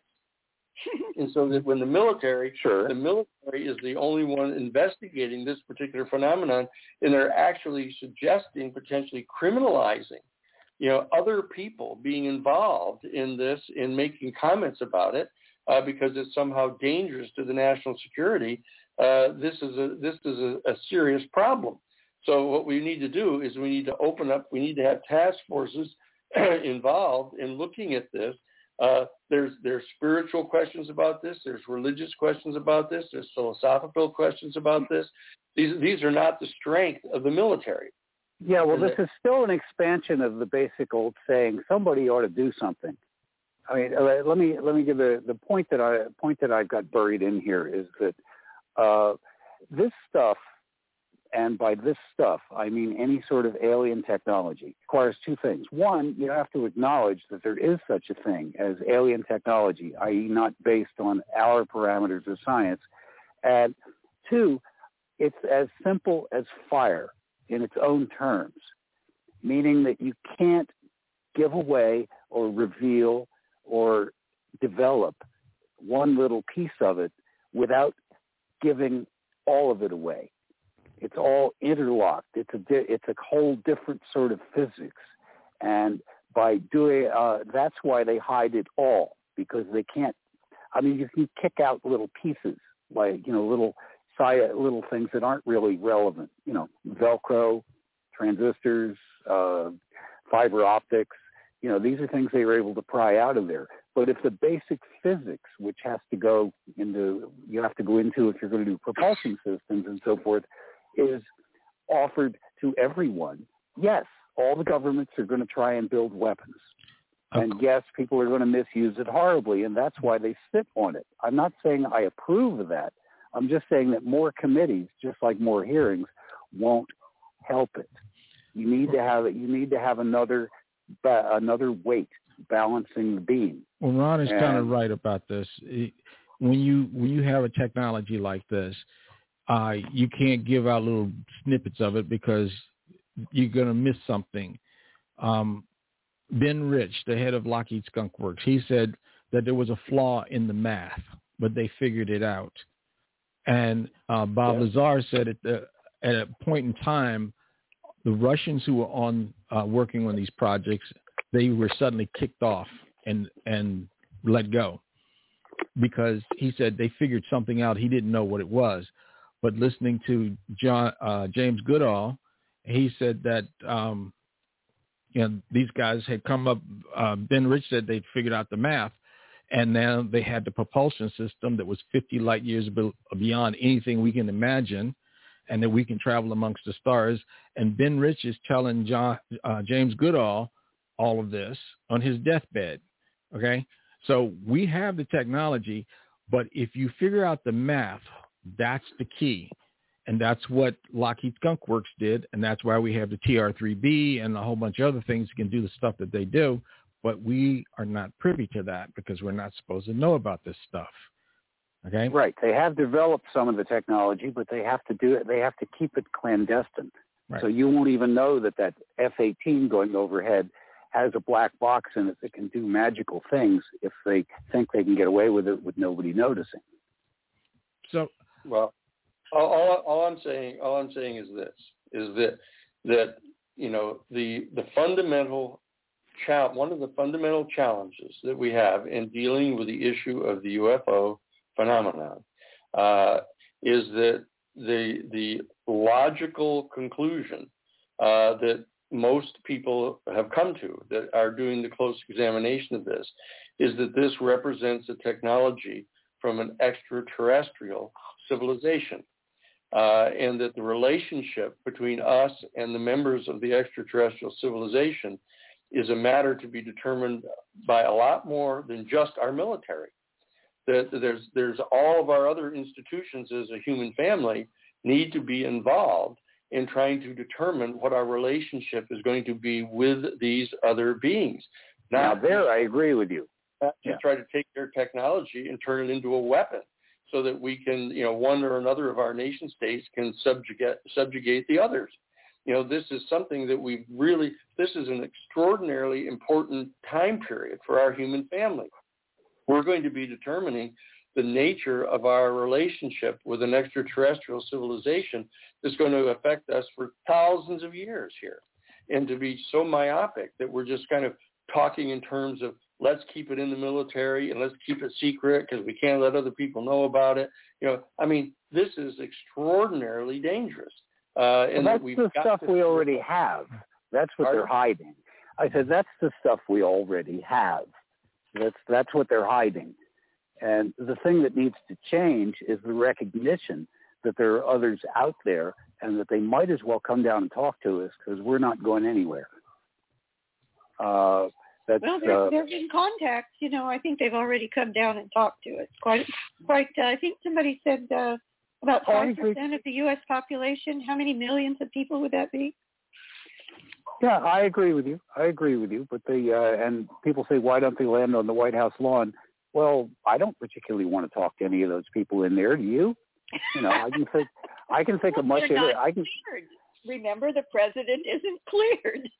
yeah, we, we clear clearing smearing. I mean, in terms of, uh, uh, they're going to talk to ordinary people because they want to know what they're up against. I mean, it's uh, there are differing opinions as to whether the ETs have the same kind of politics as we do, uh, but these Uh, the only thing I reject, all possibilities are open. The only thing I reject is the idea that they're such, they're so transcendental, ascend, such transcendental ascended beings that they are beyond all worry and want. That's no nonsense. They're pretty much the same as we are. I and think I, we, I I'd cite like as to come proof. back down to earth just a little bit from the whole ET idea, um, with two other fascinating revelations in the hearings, seeing as that's the subject of tonight. Okay, but Um, this was where maybe- Richard wanted to push it. So go ahead. Then I'll Well, go back to that. Just two two other major revelations, at least to me. Now, maybe Danny already, Danny Sheehan already knew about this, but I didn't. Hmm. Um, as I mentioned before, it was revealed that the Navy will be um, managing and in charge of this new office directly under the Secretary of Defense. Not the Air Force, not the Marines, not the Army, the Navy. Okay, that's number one. Um, number two, it was revealed that these um, videos that were released starting in late, I think it was 2017, um, these were we, we've all we've always known that they were uh, Navy. They were released by the Navy, one from an aircraft carrier, another from an F-18 uh, Navy fighter jet. Um, but what was revealed in the hearings that was new to me was that they were in Navy training ranges. Um, so these are training ranges by definition. While any of our military services are doing an exercise or a drill or a war game, uh, that is secured airspace. And it was also revealed that, or at least the claim was made, that they have determined or believe they know that there were swarms of drones in the general area of the so-called UAP at the time of the video of the UAP. Now, drones are very man-made, okay? And this reminds you of the unmarked black helicopters that have been seen in association with some, um, not all, but some, uh, not only cattle mutilations, but also so-called UFO uh, sightings. So um, there's something very down to earth about at least a good portion of these as well. um, Mhm. are, are you guys familiar with um, the September 17th, 1989 Voronezh incident in Russia where um, a craft uh, sat down and uh, a group of children saw the entities get out, but they were tall entities. They had, they looked like they were in some kind of spacesuit with three eyes on it or something. And there was a symbol on the bottom of the craft. Um, are you familiar with any of that? Yes. I've read about it. hmm Yeah, because um, when it came out, I was trying to tell Koppel, uh, Ted Koppel, that uh, there was something familiar about the symbol on the bottom of the craft or on the side of the craft, and on the suits that the that the kids had drawn. And I found it. It was a picture that was taken in 1966 or 65 or something like that by these two brothers.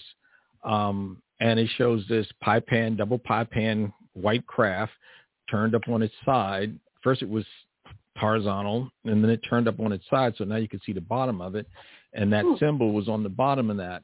And if you go to uh, my section in Radio with Pictures, um, you'll you'll find it uh, the pictures in there, and you can see that that that incident, the kids drew a picture, and Oh, the Uranus symbol.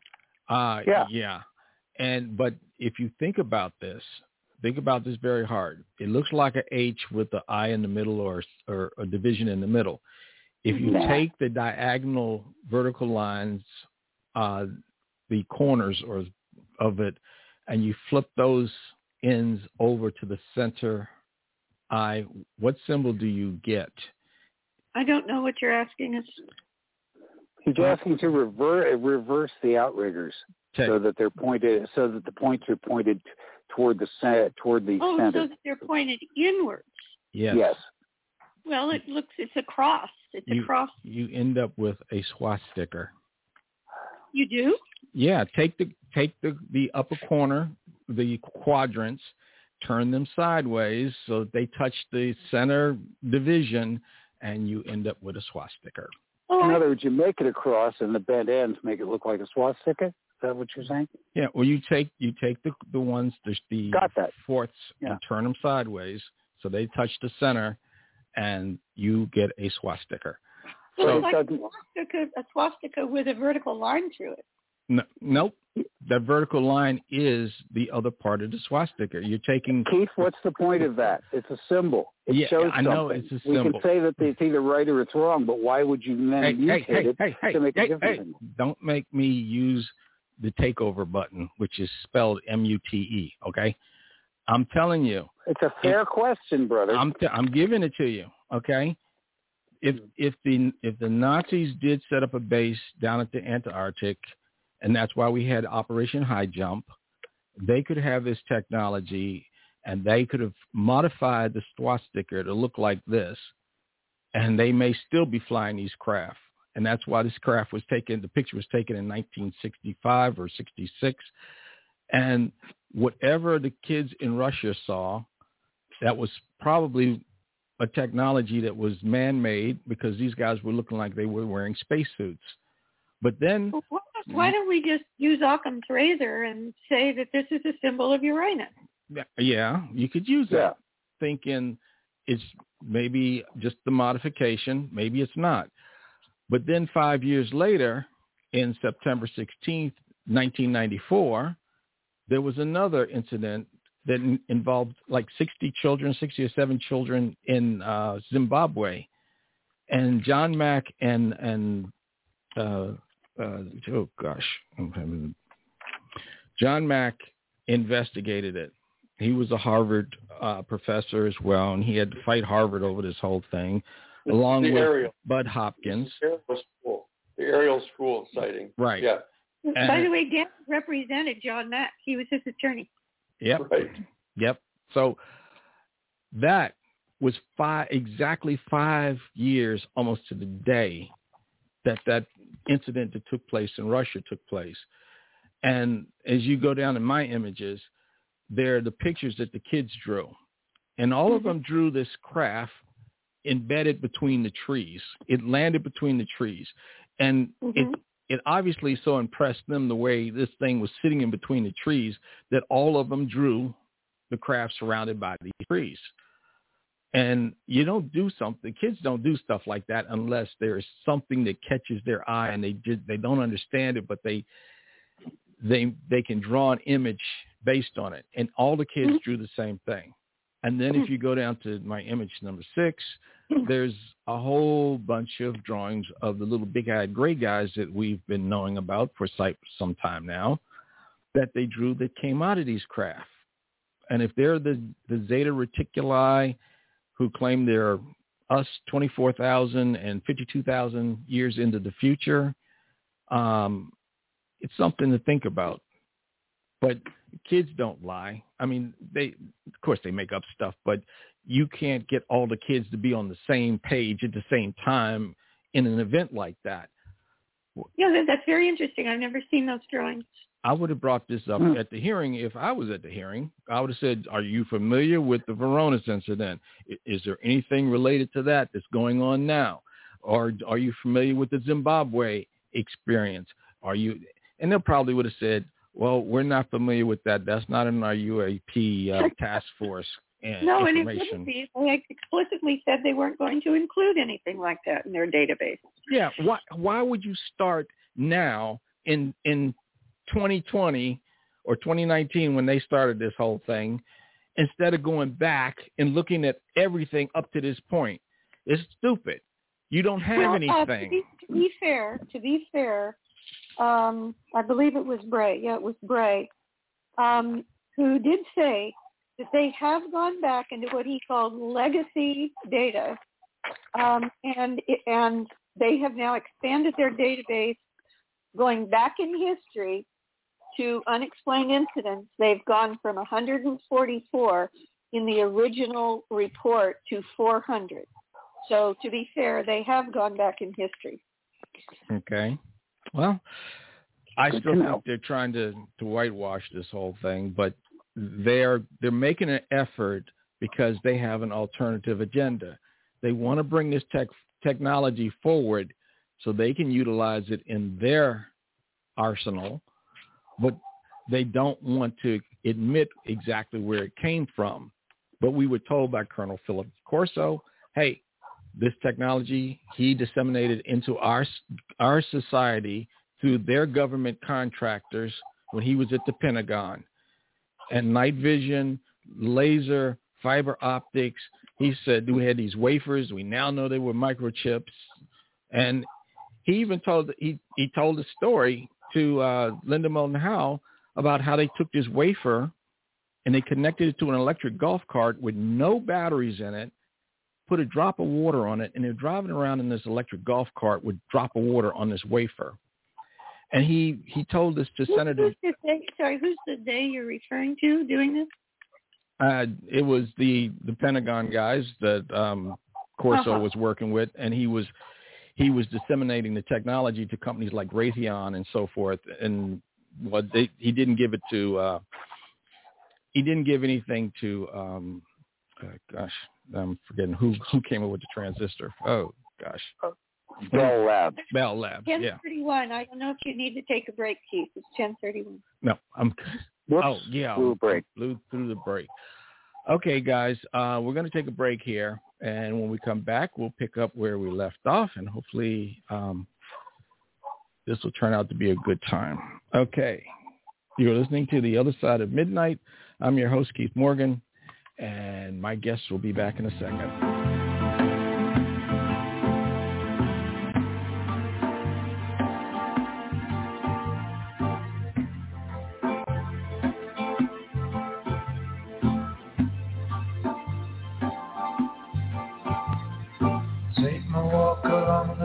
The things at home I'm out to reach. All I need is water, have perhaps my blood.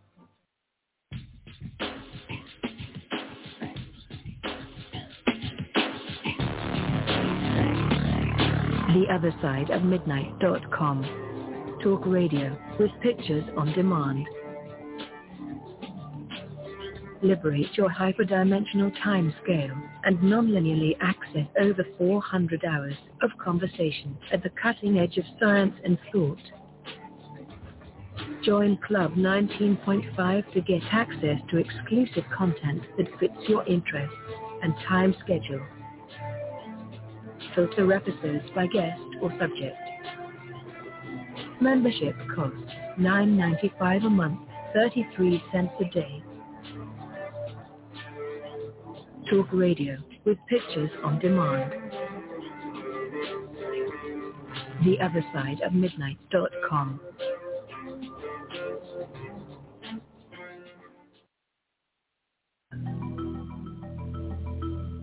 TheOtherSideOfMidnight.com.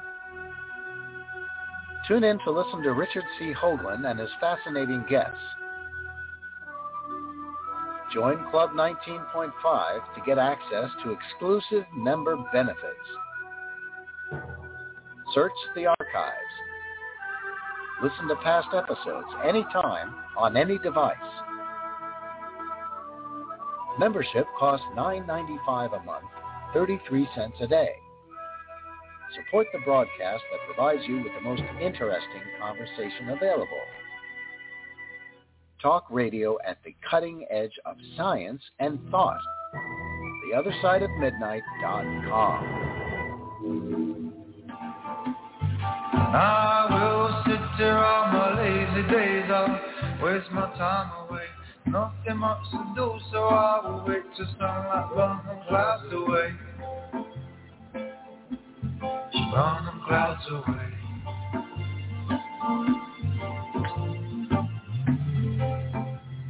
And welcome back to the other side of midnight. Uh, ooh, I blew through that break, but um, we're going to pick up where we left off. And I have uh, a question for Danny Keith. okay, go ahead. Um, Danny, I believe I heard you say that uh, Lou Elizondo is um, advising on UAP's UFOs to Space Command. What can you tell Yes, us sir. about what Space Command is doing? Well, that's uh, that I don't know yet. I don't know yet.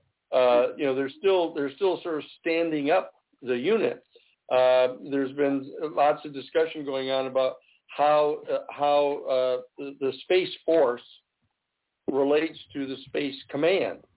Uh, you know that there's a lot of bureaucratic shuffling going on around here because this all this all was triggered, you know, by Trump saying, "Oh, let's let's just full scale, let's establish military domination over space."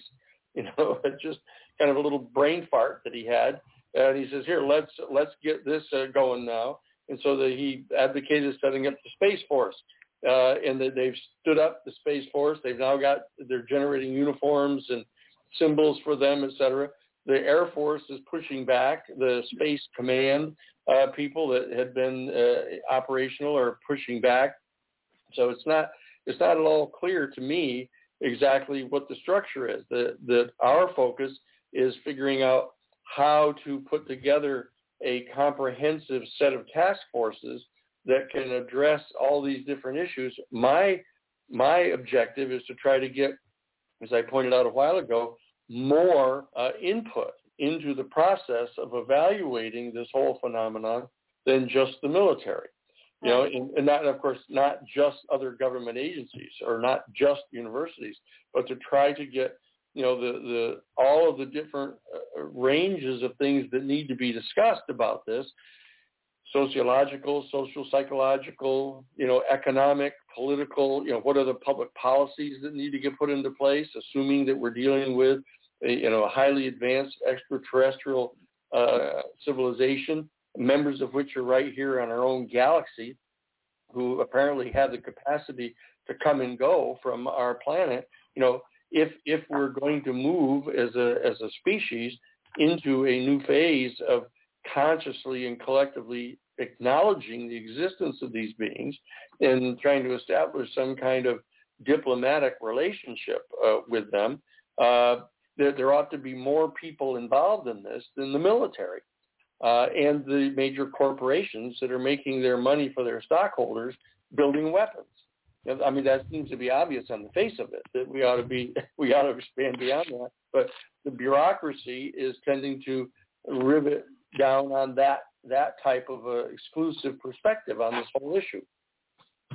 Uh, Daniel, there was an insight. There was an insight on on exactly that uh, in an article uh, that Gizmodo had a couple of weeks ago, and I uh, it had over 40 of the uh, unit insignia for it, and it seems that what has happened is that they're trying to use NASA at this point uh, as a sort of a clearinghouse because what they're doing is setting up individual units and the Navy's setting ones up and Air Force is everybody's setting up setting up units with specialties. And so there's some duplication in that. And so they're trying to sort it all out. And they're, according to that, it was just a reference, but it's the most the clearest thing I've seen. They're using NASA to uh, pull these together because otherwise it's a cat fight, you know, between yeah. the between the Navy and the Air Force and so forth. But they are putting it together, and there's a whole bunch of it. We just don't realize how much of it there together, is. Are you referring to Space Command? What are you referring to by it?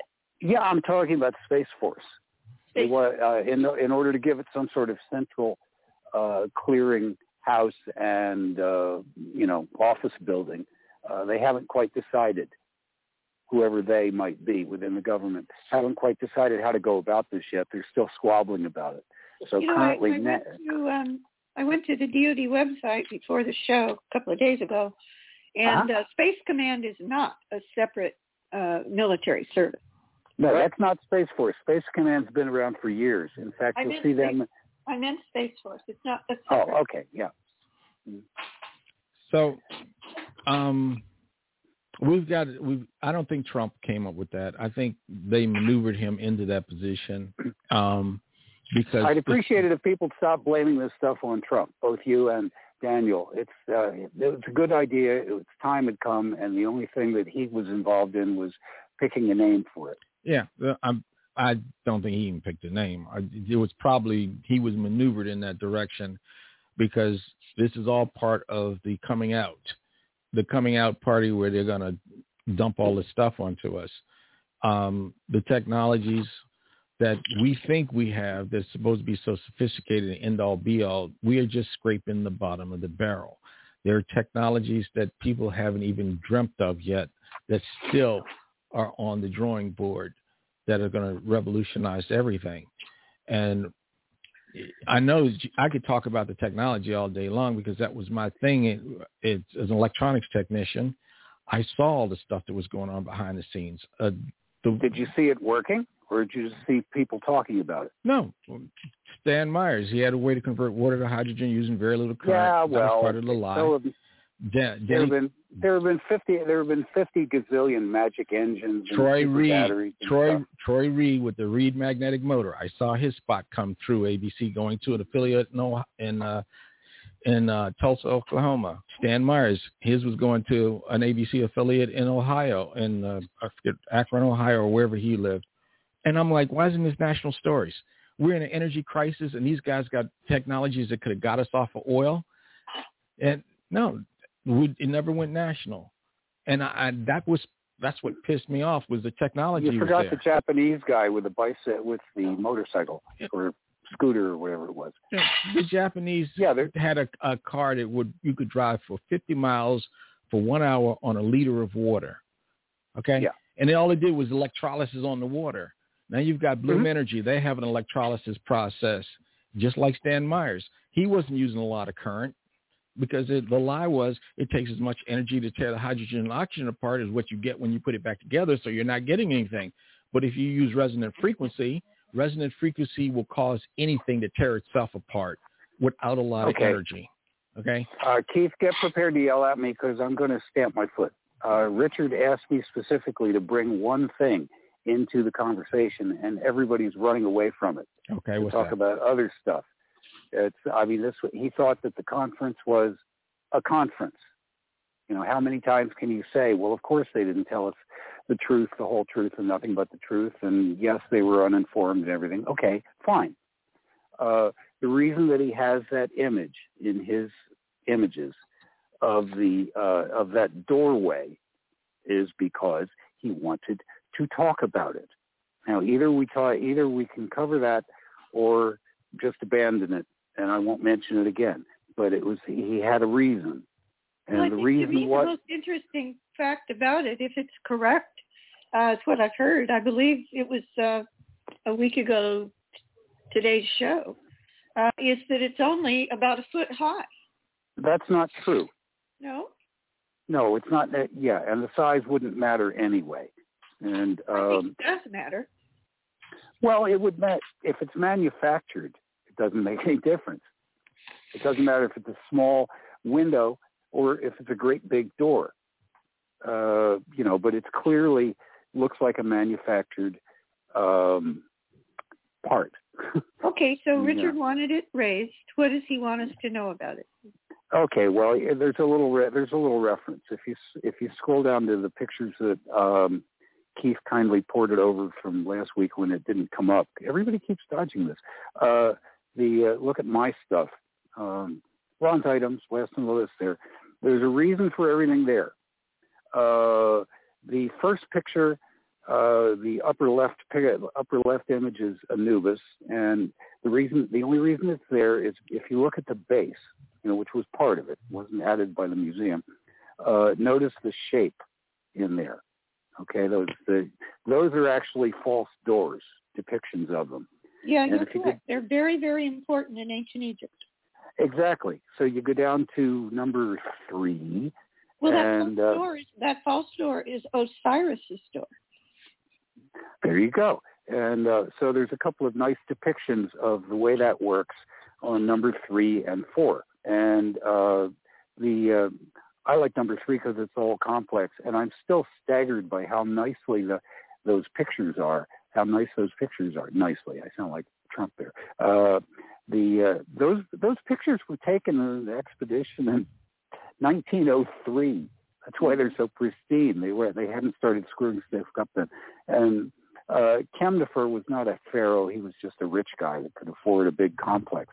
But number what four. we're looking at? What is it we're looking at in number three? Where is that? Uh, th- this is it's on the Giza Plateau. It's one of many many other ruins that's there, hmm Okay. and uh, so these and those are some outside views. And if you blow any of them up, it's all the same complex. They're pictures from different directions. Um, all that tall, skinny stuff, those are doors, false and otherwise.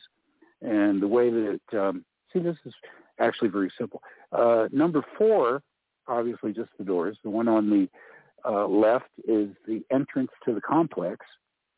And then you wander around inside a bit and you get to the door to the tomb, which resembles very much the uh, door of whatever size that's on that uh, picture from um, NASA, which Mhm. admittedly I don't know the exact size, but you know that's notice the the misshapen lintel at the top of it and everything. It's all the same. And on the extreme right, you have the ultimate in false doors, which is the little white part there. If you blow it up, you can see that's a hole all the way through it. And it was to allow the uh, ka of the uh, deceased to come out and and at least smell, if not sample, the foods and everything else that were left to entertain them.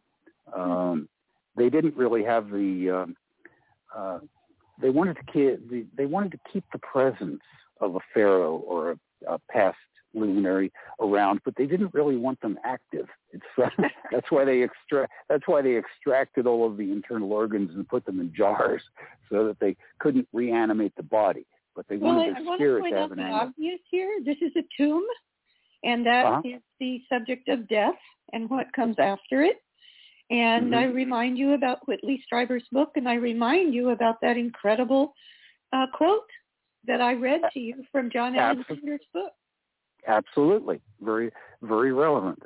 Yeah. Uh, yeah. The uh, okay now.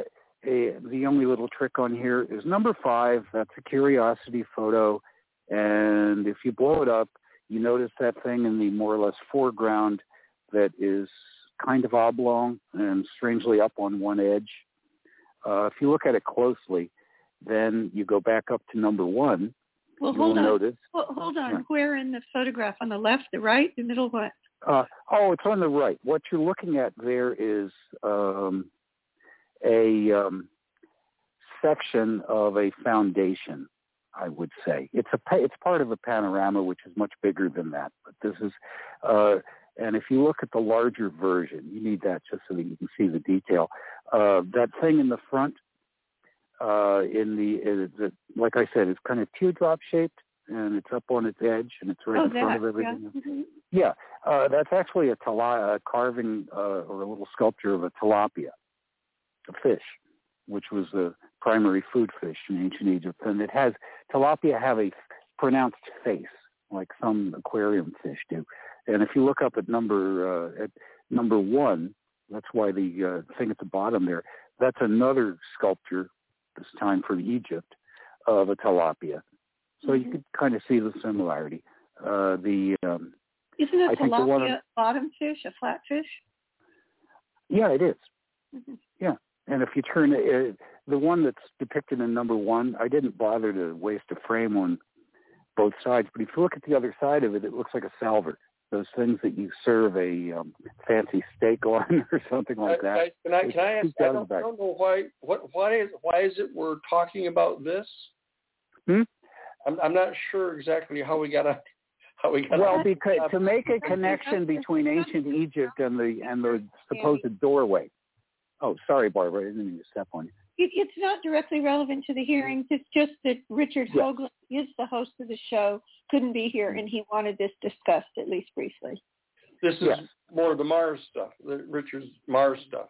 Mhm. Correct. Yeah, Okay. yeah. Well, this is yeah, this is actually my Mars stuff, but it's just yeah. The idea is the he came up with the uh, he wanted to include that supposed doorway because of it. It looked Egyptian, and so this is just some backup evidence of how Egyptian it looks, and um, he wanted to make that connection, which I think is as important as anything else because that would indicate that yes, a lot of people in positions of authority had known for a long time that there's a connection between us and there.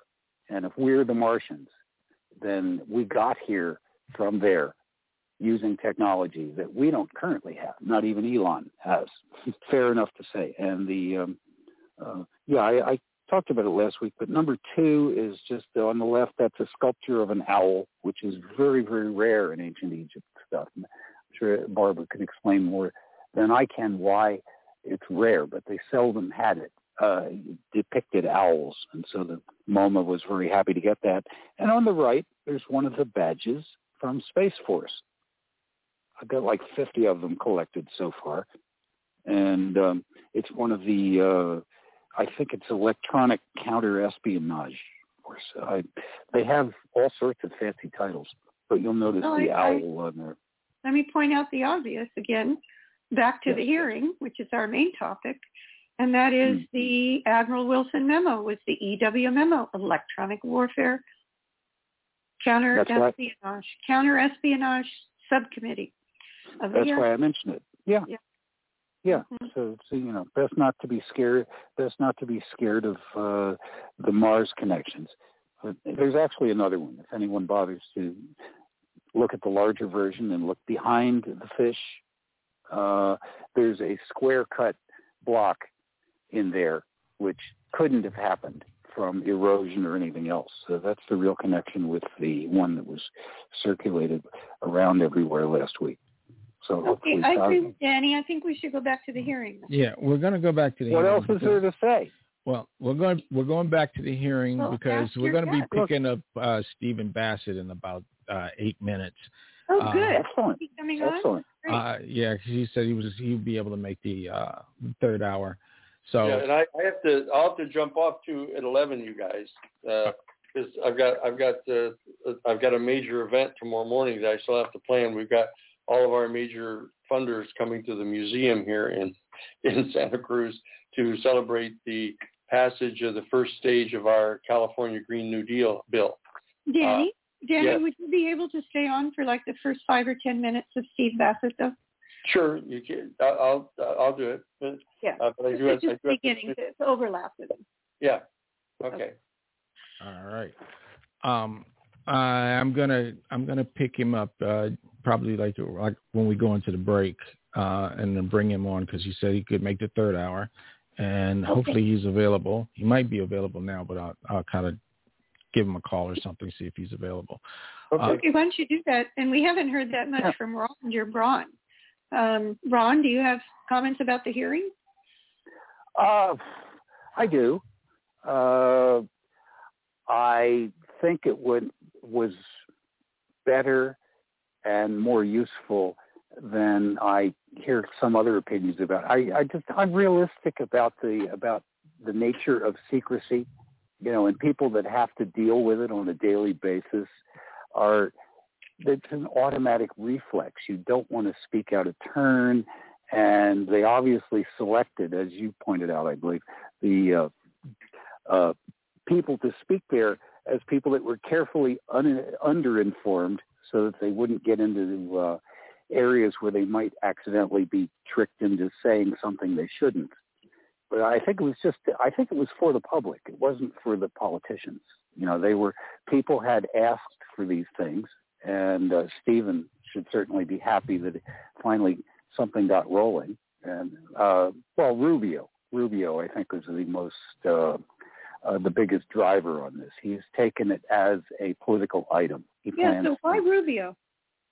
uh, he wants to be president someday, and he picked a he picked a topic that other people were scared of to uh, make a.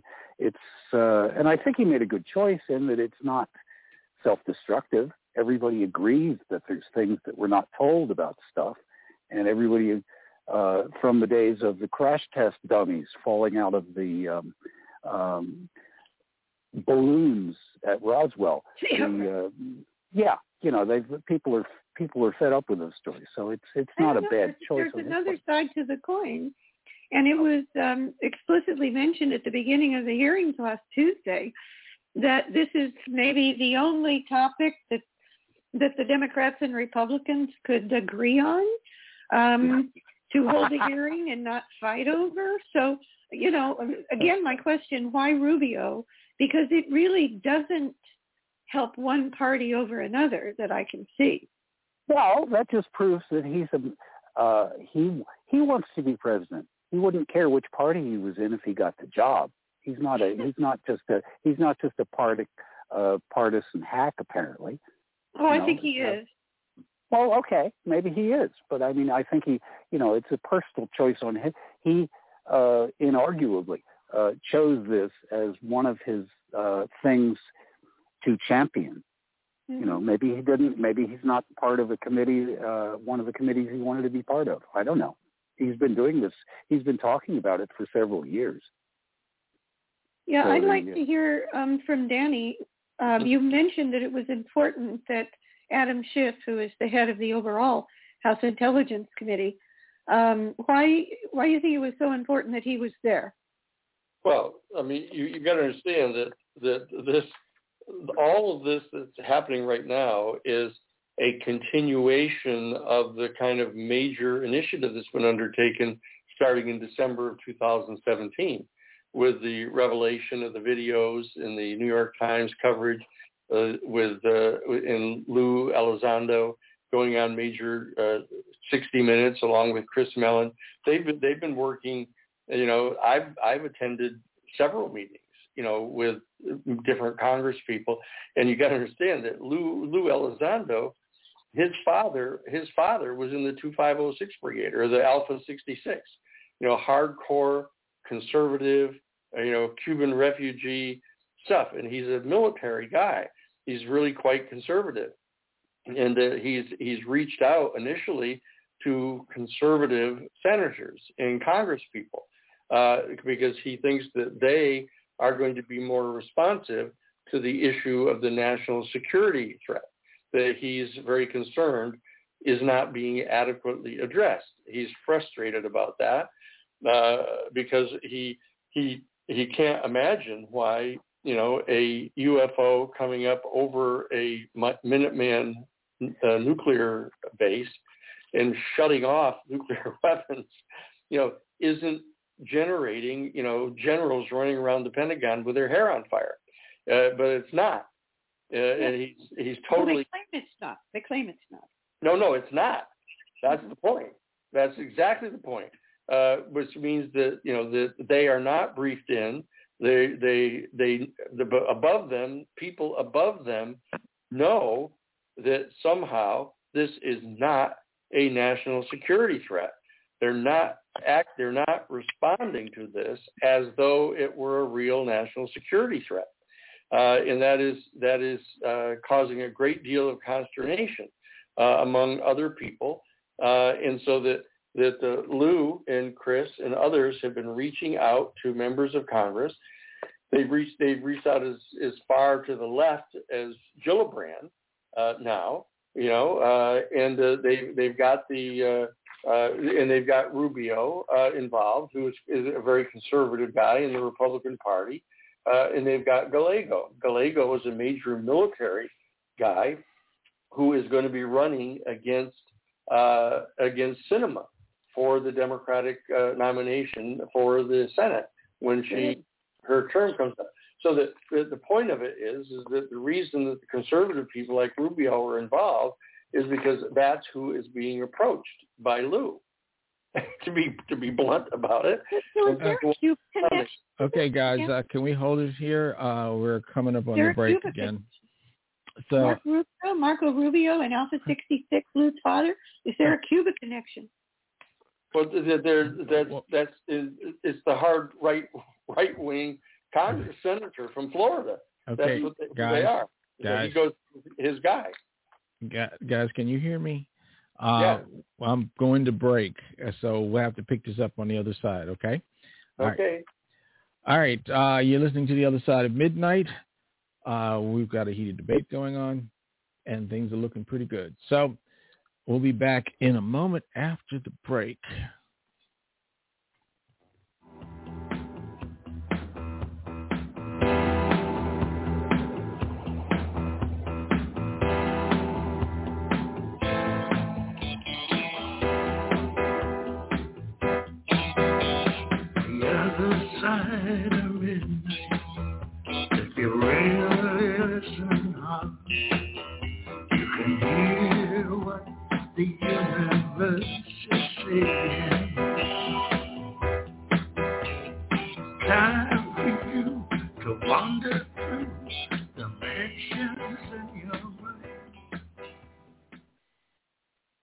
Richard C. Hoagland here.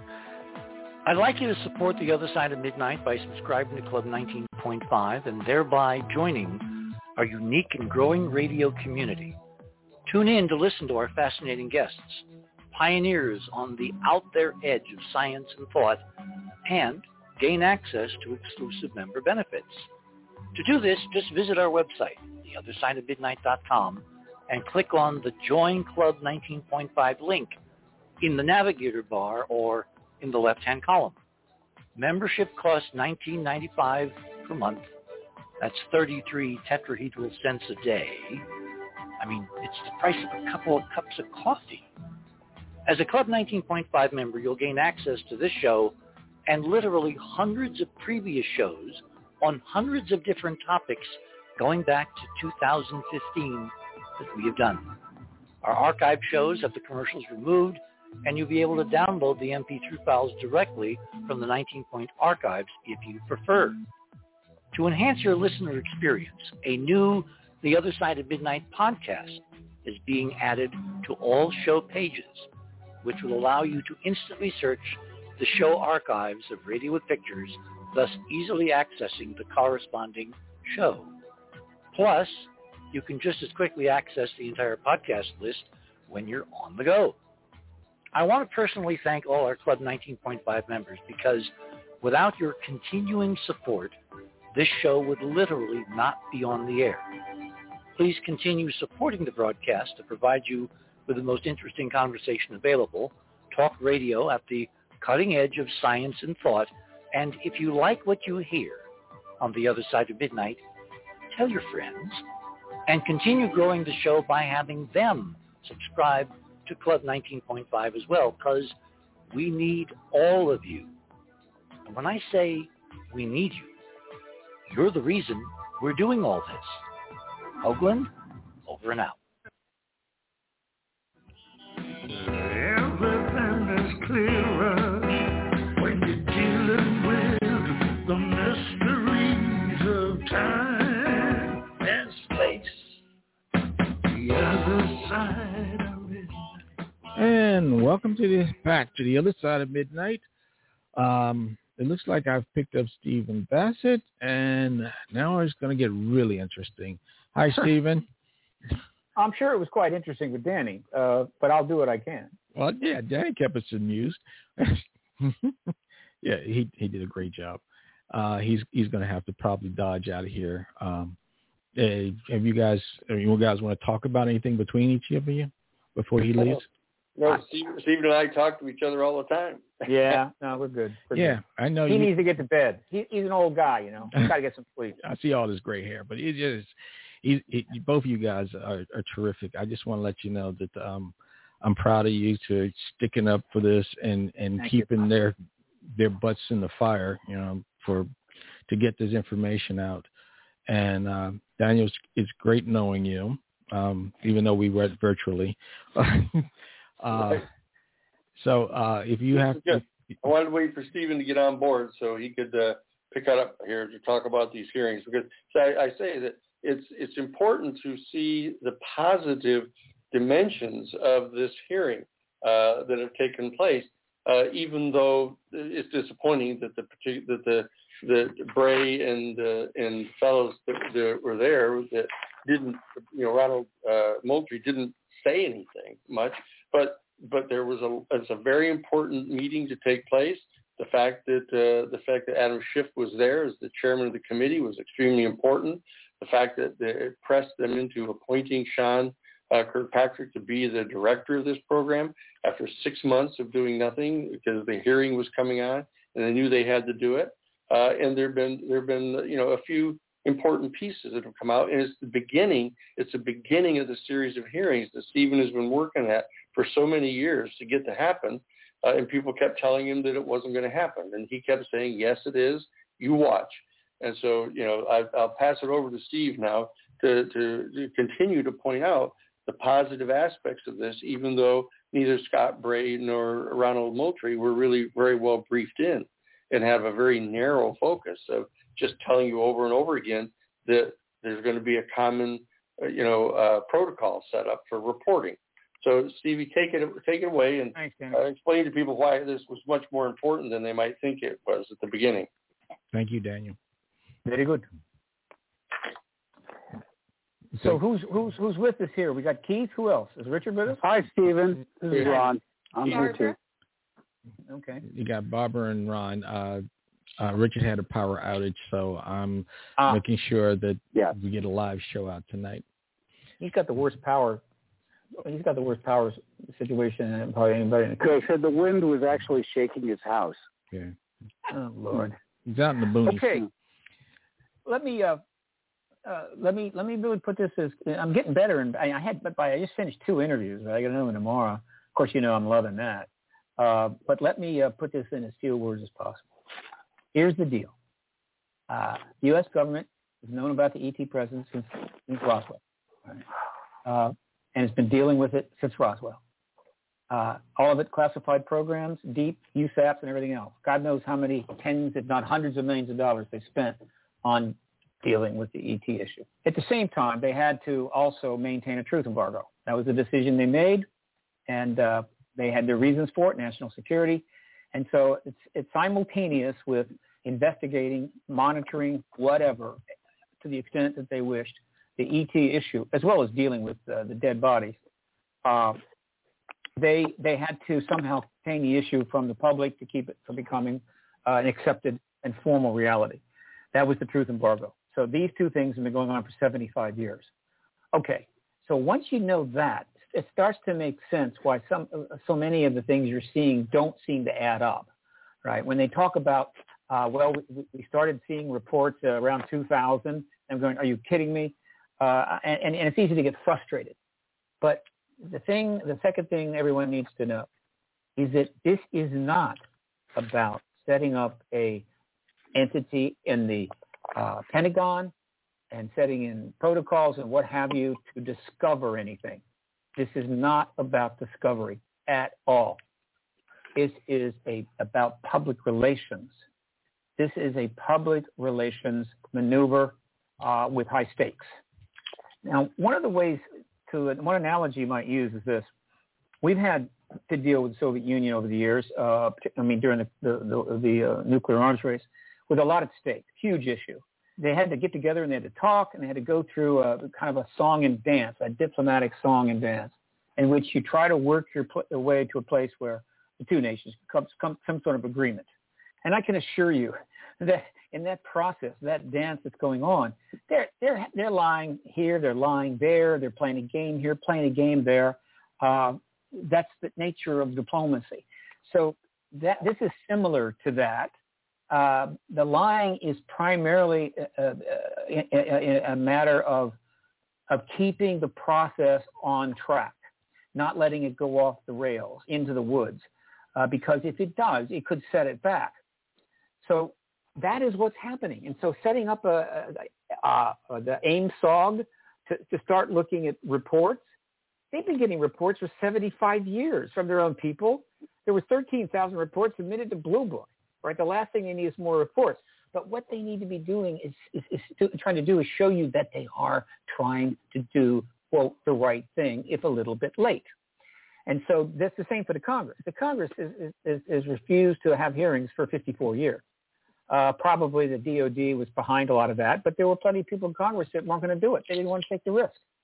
And so the Congress is now coming into the game finally and doing what they're supposed to do. And the effect of this, the simplest way to think about the public relations, because there's many aspects to it, but the fact of this is that they're putting distance between themselves in the truth embargo. So you go back X number of months, whatever seems right to you, and you go, and at that point, X number of months ago, the DOD was still, maybe actually a couple of years really, the DOD was firmly in full truth embargo stance. You, we don't know what you're talking about. We're not going to tell you anything if we did, and tough, right? And the Congress was in the same position. We don't know anything, right? We, we don't know what to do. We have no interest in, at all. And then suddenly they come around. So what's happened is now people are, are starting to see them do these things, and that's putting distance between them and when they were not doing these things. And so even though it's still going to be very awkward, that the post-disclosure world, it's not going to be a picnic for the DOD or the Air Force, the Navy, the Congress as well. They have a lot of tough questions to ask. But people tend to remember what's happening in the moment. And so people will, will recall and know that they were trying to do the right thing for a year, two years, maybe three. And now we, we know the truth. The ET uh, is here. And yeah, we sort of know they knew it all the way back in 47. But hey, I'm giving them points for trying and, and, and trying to do the right thing. So that, that those that, that distance that they're creating is key to the public relations benefits, right? It's about looking good, minimizing damage, bringing the people into into it, having a more joint process where the Congress is involved, the DOD is involved, the public's involved, and ultimately the president gets involved at the very end.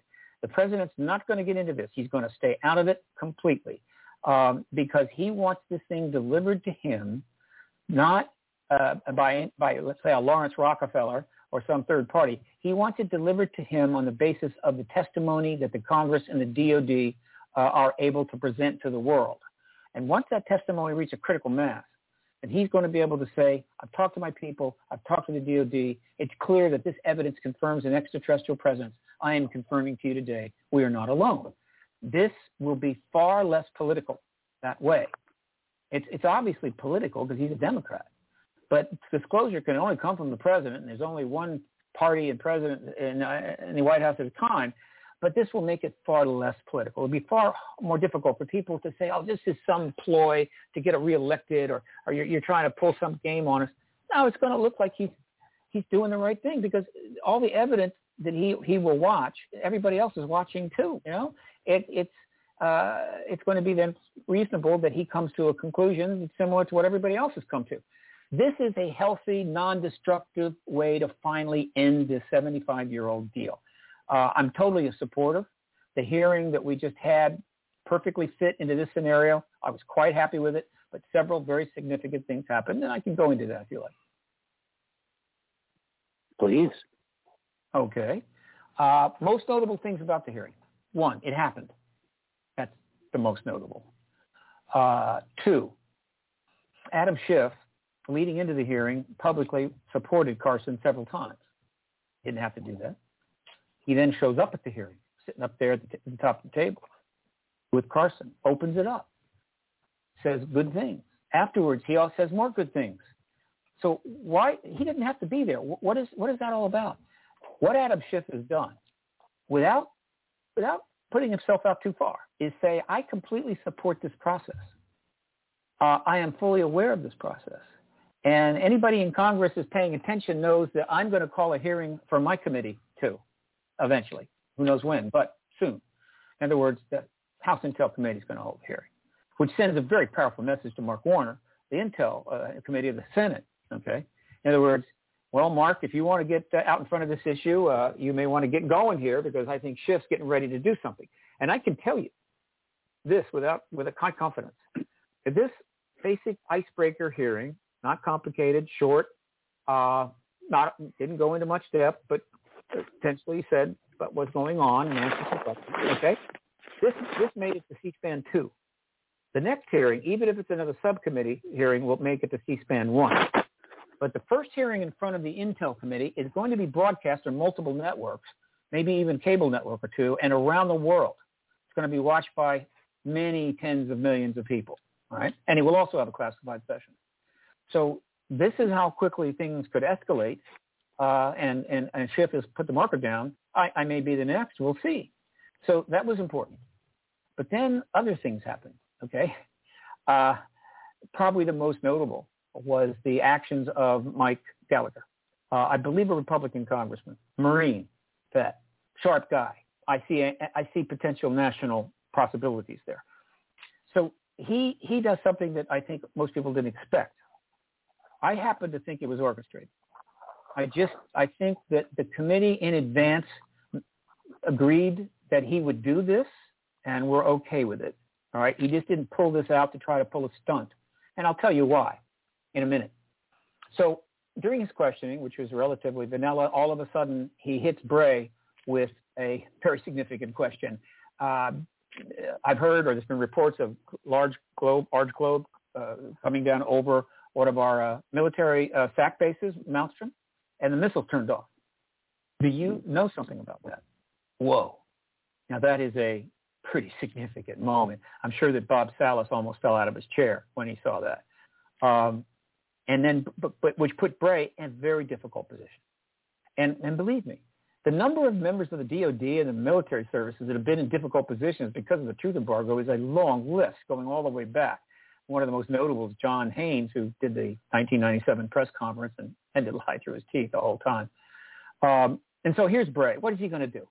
First of all, if he really doesn't know anything about it, it's very embarrassing. So it's not shocking.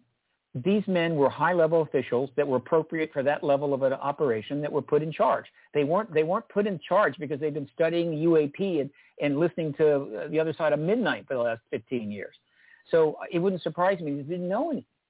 And if that's true, he had to say that. Well, that's kind of embarrassing. So he's going to take a lot of grief, and he has. But what else did he do? But let's let's take it up another notch. Let's say he did know something about it. What does he do then? Ah, he has a couple of choices, and they're all bad. One is to say, uh, yes, I'm aware of it. Boom, instantly. Uh, more questions to follow. You're aware of the nuclear weapons tampering being turned off? When did you know? Uh, are you aware of the other cases? And on and on. And the whole hearing now is getting way out in front of its skis. So he cannot say, I know, even if he does know. But then there's the second position, which uh, you see all the time now. Luis Elizondo has probably done it 400 times in the last uh, couple years, and that is uh, acknowledge that something you're aware of it, but you cannot go, you can't get into it, right? I think Luis says I can't really go there. Uh, can't do that. Now, in many cases you can. There's a lot of things that are classified you get asked about that you can say I'm aware, but I cannot go into it uh, except in classified uh, uh, uh session. This is not one of them. Okay, this is a classic example of an unacknowledged special access program. Uh, you're in it, but you can't even admit that you're in it. You can't even acknowledge it exists. That's why un- that's why they're used in our government. They're extremely effective, and the truth embargo relies on them. It's kind of like that. The question: Are you aware that our nuclear missiles were turned off at Malmstrom? If he says, uh, "Yeah, but I can't go into that except in classified section," boom, he's just acknowledged to the world that, yeah, the DO, has been aware of it, and it's so important it's in classified, and he can only talk about it in that setting. This is way out in front of their skis. So he simply has to tell the truth and be embarrassed or lie and have to take the heat for that. So that's what took place there. But then something else happened. Gallagher immediately raises the issue of the Wilson Davis notes, which he says has been talked about and it's kind of controversial. Are you aware of that? Bray says no. Probably didn't, wasn't aware of it, frankly. I think that's less likely that he would know about that. But the same, it's the same thing, whether he knows or not. He has to say no. And then instantly Gallagher turns to his right and, and says, and holds up the, the, the copy he has and, and Carson, uh, I, I'd have permission to put this in the record without objection. Instantly, Carson says, no objection.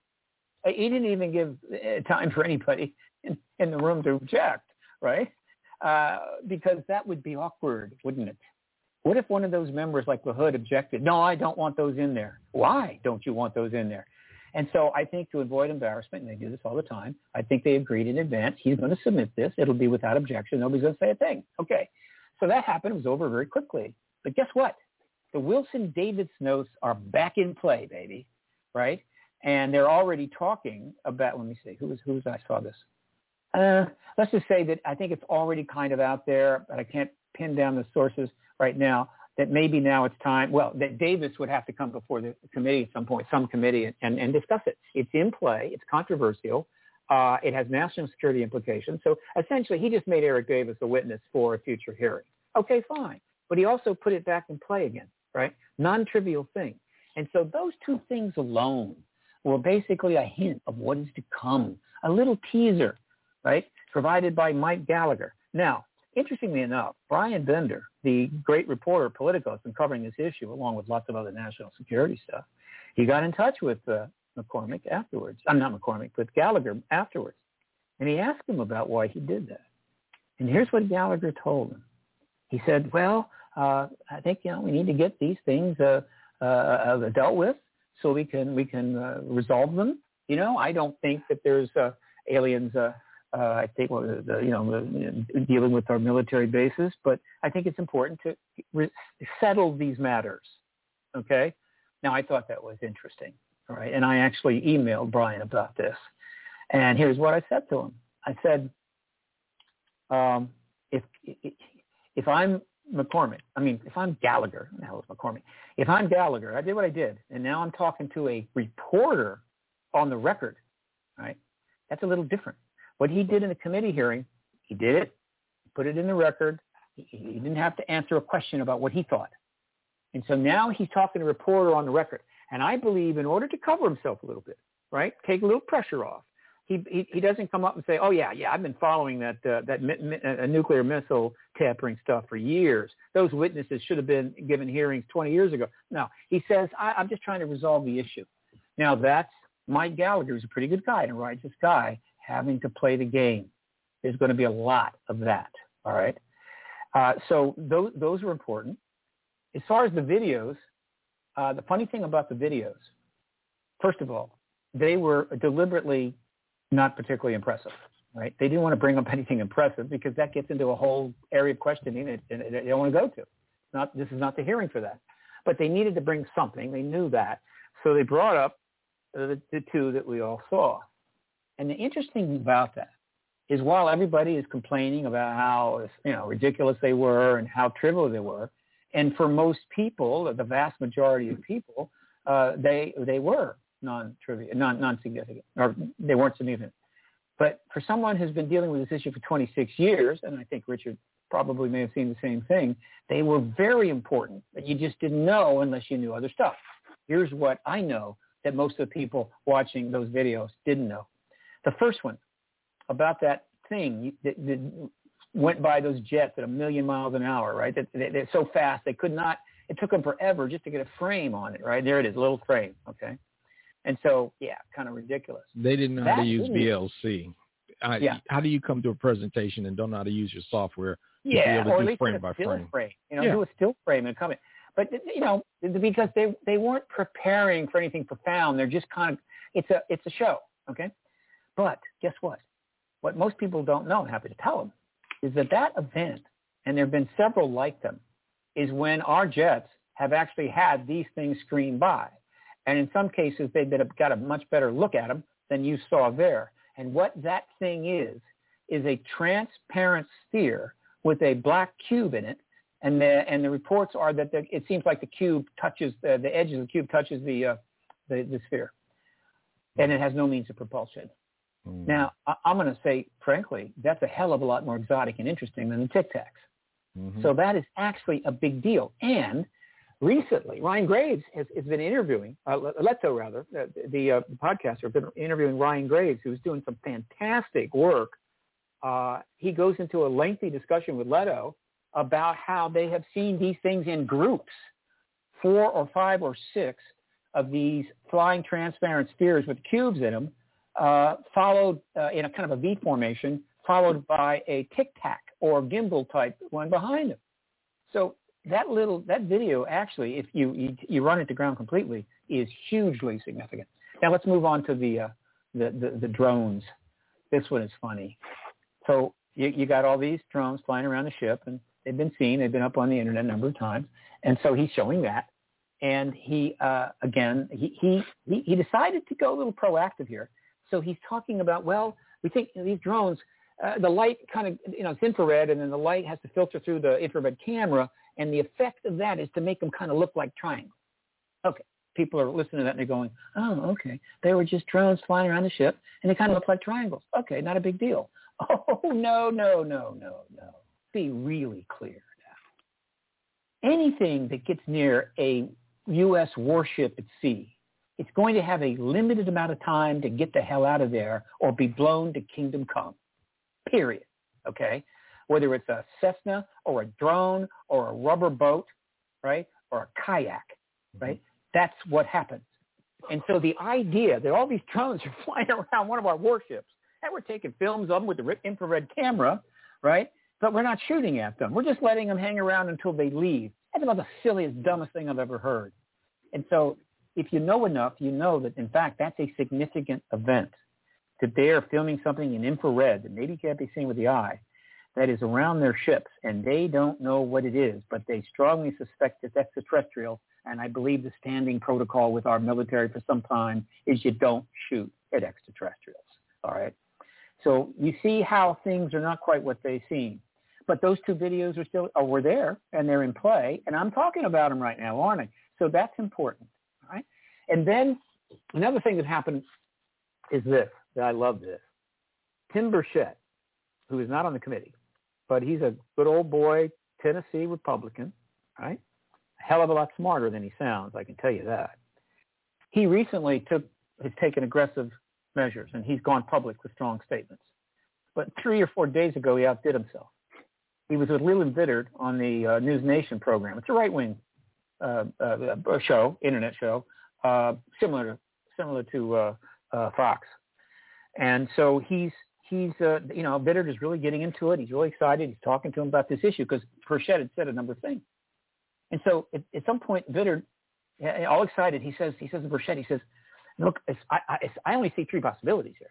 Right? It's either our advanced technology, which we're out testing or something and it's being seen, or it's advanced technology of the Chinese or the Russians that are out there flying around near our ships and, and, and, and, and being seen, or it's uh, uh, extraterrestrial, te- it's alien technology. It's from outside this planet. And before he could barely finish it, Burchett says it's number three. Well, guess what he just did there?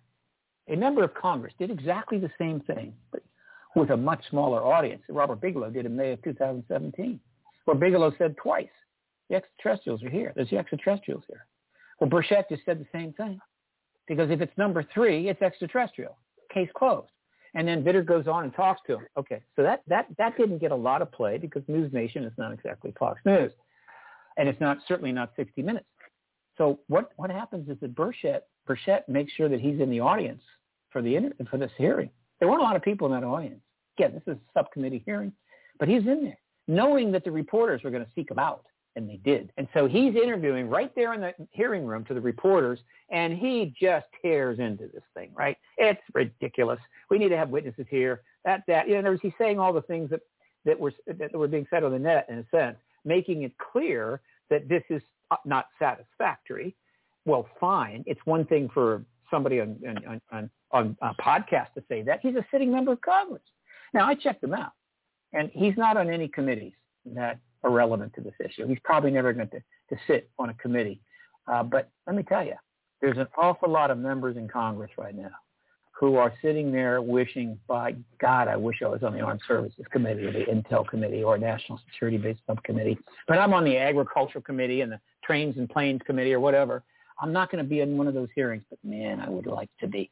And so Burchett is essentially getting himself into the picture, right? He's put himself in the frame, and he's he's going to be leading this thing going forward because he has said the strongest statements to date of any member of Congress, including Rubio, Gillibrand, Walker, Warner, uh, Diego, uh, uh, Shaheen. He is he has gone further than any of them, and and, and that includes obviously uh, uh, uh, um, Mike Gallagher. So I'm interested to see what Burchett has in store for us. So that took place after the hearing. So I hope people can see that from my perspective, this was a great opening move. A lot of great things happened that we're going to be able to work with. It's generating huge amounts of press. What's not to like? Okay, Steve. Uh, we're, we're, we're coming into the break right now. So, uh, Barb, um, we'll come back and pick that up as soon as we come out of the break, okay? So you're listening to The Other Side of Midnight. Uh, Steve Bassett has joined us, and uh, Daniel Sheehan, he's uh, he had some things to do, so he's uh, gone. But we're still having a great conversation, and we're giving Stephen a lot of uh, head uh, leeway here, so he can get in a lot of stuff that he knows about. You're listening to The Other Side of Midnight, and we'll be right back.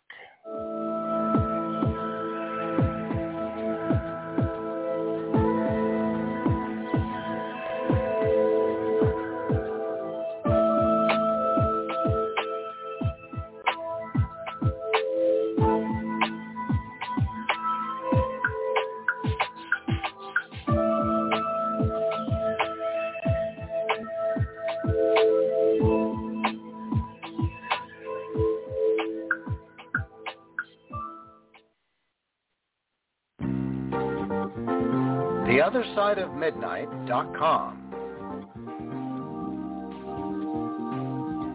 Tune in to listen to Richard C. Hoagland and his fascinating guests. Join Club 19.5 to get access to exclusive member benefits. As a Club 19.5 member, you'll gain access to the rest of this show and all previous 350 episodes. Membership costs $9.95 a month, 33 cents a day.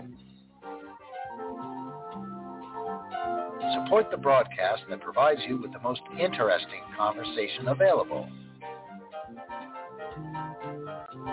Talk radio at the cutting edge of science and thought. TheOtherSideOfMidnight.com.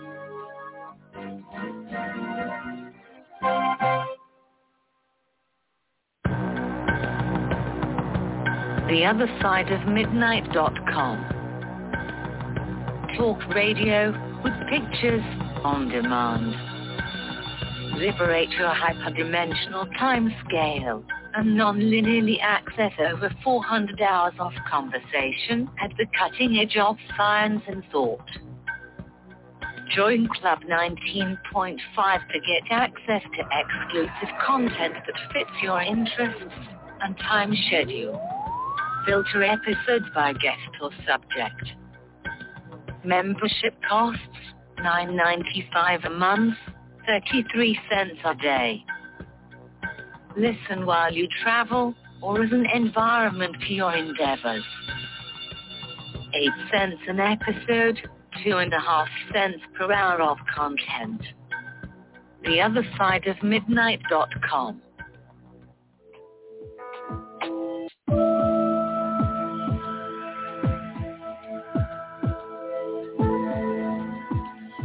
And welcome back to the other side of midnight. Okay, we left off with um, I think Barb had uh, something to inject, and Stephen is really rolling. So Barb, Yeah. go ahead. Yeah, um, three kind of related questions actually um, for Steve Bassett. Um, number one, you must be very, very pleased. Um, like to comment on that. Number two, we learned in the hearing, um, to my surprise, but probably shouldn't have been, that the Navy will be the lead of the new organization that's directly under the Secretary of um, Defense. Um, if you could comment on uh, why that's important and why the Navy. Um, and do you have the Admiral Wilson uh, EW Notes memo? And if so, um, could you send it to Keith to post on the show? Steve? You're muted, Steve. Unmute. Very sorry. I always do that. Um, I don't have the Davis Wilson notes uh, uh, handy. I think they can be found on the. I think they can be found on the internet. Uh, uh, if you do a strong search, I think you can find them. And I just haven't done that lately. Um, so I, uh, you know, give a shot at that. Uh, I just have a feeling they Okay, well, post. let me ask, have you read it? I am. I'm a. Yeah, I, I read them. Most of them about uh, I don't know a couple of months, three, four months ago. I know the basic stuff that's in there. Right? Well, and, okay, and so so if, if is it a correct understanding from the hearing? If I did I understand correctly that the gist of it is is that the head of the DIA was denied access to the UAP information. I don't know if that came up in the hearing. It might have. I don't know. If, I don't. I don't. I don't know if uh, Mike Gallagher said that, but one of the many things that's in the uh, notes is the circumstance in which Wilson was uh, to, to go look for uh, or check in on some USAPs and couldn't get any information. Oh, you mean Admiral Wilson himself? Yeah, and so uh, I'm not sure if I got this right. I'm pretty sure. Yeah, it was Wilson. Uh, there's there's two there's two eyewitnesses to that. I mean, there's at least two witnesses that were actually went up to the hill or went up to uh, wherever and met with Wilson and, and asked him to do this. Um, and so that that in the notes is correct. So What was Admiral Wilson's position when he was denied access? it was high level. I know that. Um, I don't know. The, Navy, obviously Navy. Yeah, he, he had a high level position, no question. He he had substantial access, right, to uh, to the, the programs that that they wanted him to check into, and he was told basically go pound sand. Now, again, this is a guy high security clearance, high level, uh, and he doesn't want he doesn't want to be attached to this. So it did not shock me at all that when they got in touch with Wilson, he denied everything. Mm-hmm. But unfortunately for him, there were two witnesses that, that met with him to, to, to set him off on that mission. Uh, but he's he's he's decided uh, I'm gonna I'm gonna stay out of this, uh, which puts a little pressure on Eric Davis. But Davis's decision was not to say anything. Right now, if those notes were not, he didn't take those notes. Now, remember, he he he took the notes. Does that mean that they're they, they're right? Meaning he might have written something down wrong. Uh, he could have made something up, though I doubt it. But if he didn't take those notes, if that was a hoax, there's no way he lets that go. Yeah. He denies it. Well, there the was fact that he there hasn't was, denied very there was a reference to the head of the DIA. I thought being denied access, or was the head of the DIA one of these two witnesses? Again, I'd have to, I, you know, you caught me in a sense. I'd, I'd have to review those notes. I could give you intelligent answers on this. Uh, okay. I, I, well, what we know is this. If everything in those notes is in fact what Wilson told him, it is a massive blockbuster. Mm-hmm. Uh, it's the kind of thing that would trigger hearings all in of itself. So that explain, certainly explains why Wilson absolutely denies everything. Davis, as you know, was part of the, uh, uh, I mean, not part of, but Davis has, has been a significant figure in, in, in, in research in the government. Uh, but he's a researcher. And so he is at this point keeping uh, his distance, but, but by not saying anything. However, without question, uh, it, it seems inevitable that he's going to be called up to the Hill to testify at one hearing or another, along Mm-hmm. with some others, uh, about the Wilson Davis notes, in which case he'll tell the truth. A lot of these people, by the way, that know things, their their view is, I think, not inappropriate. That look, I, I don't want to be just throwing my stuff out there to some researcher or journalist that shows up uh, to be trashed and and and uh, trolled and, and and and picked apart. I've got important things to say. I'm going to say them in front of a congressional committee under oath, uh, along with others. That makes a lot of sense. But of course, the researchers they want it now, and they pick at people. And that way, would you come out? Would you come out? Uh, I don't blame them for waiting. Okay, I Uh, so, have I an- answered those three questions for you? Um, well, that was the first question. The second question of the three was, um, can you comment on the uh, fact that it was revealed that the Navy will be the lead military service of the new office? I I I, I, I kind of missed that, uh, but that was uh, very explicit. okay, all right, I missed it. Uh, well, uh, obviously, you know that um, uh, one of the the people that are running the program is the deputy uh, yeah, Bray. hmm director of uh, naval intelligence. Right. Well, Yeah.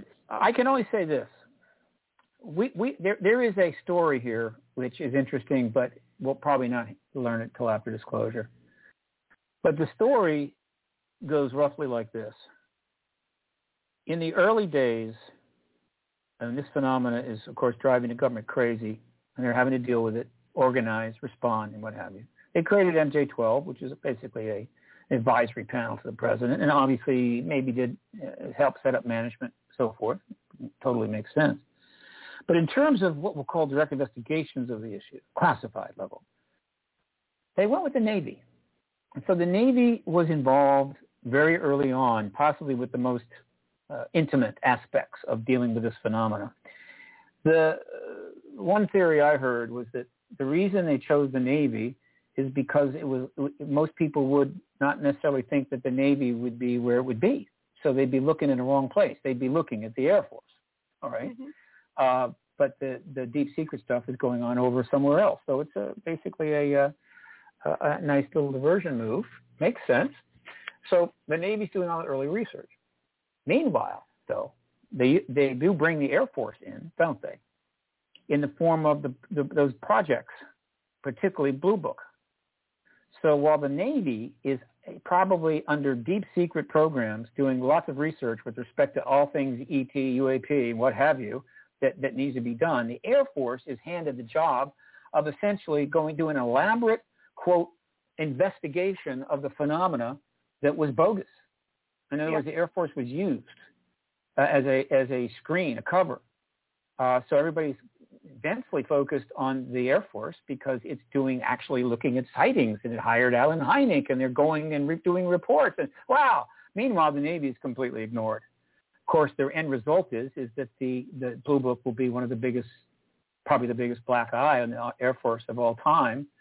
Uh, and then which, and since the then, Navy avoided the black eye too. The Navy avoided the black eye. Oh yeah, yeah. I mean, they, they, no, they they got a free ride. The Air Force takes all the hits, and then um, and and for that reason, the Air Force after Blue Book basically dis, basically disappeared.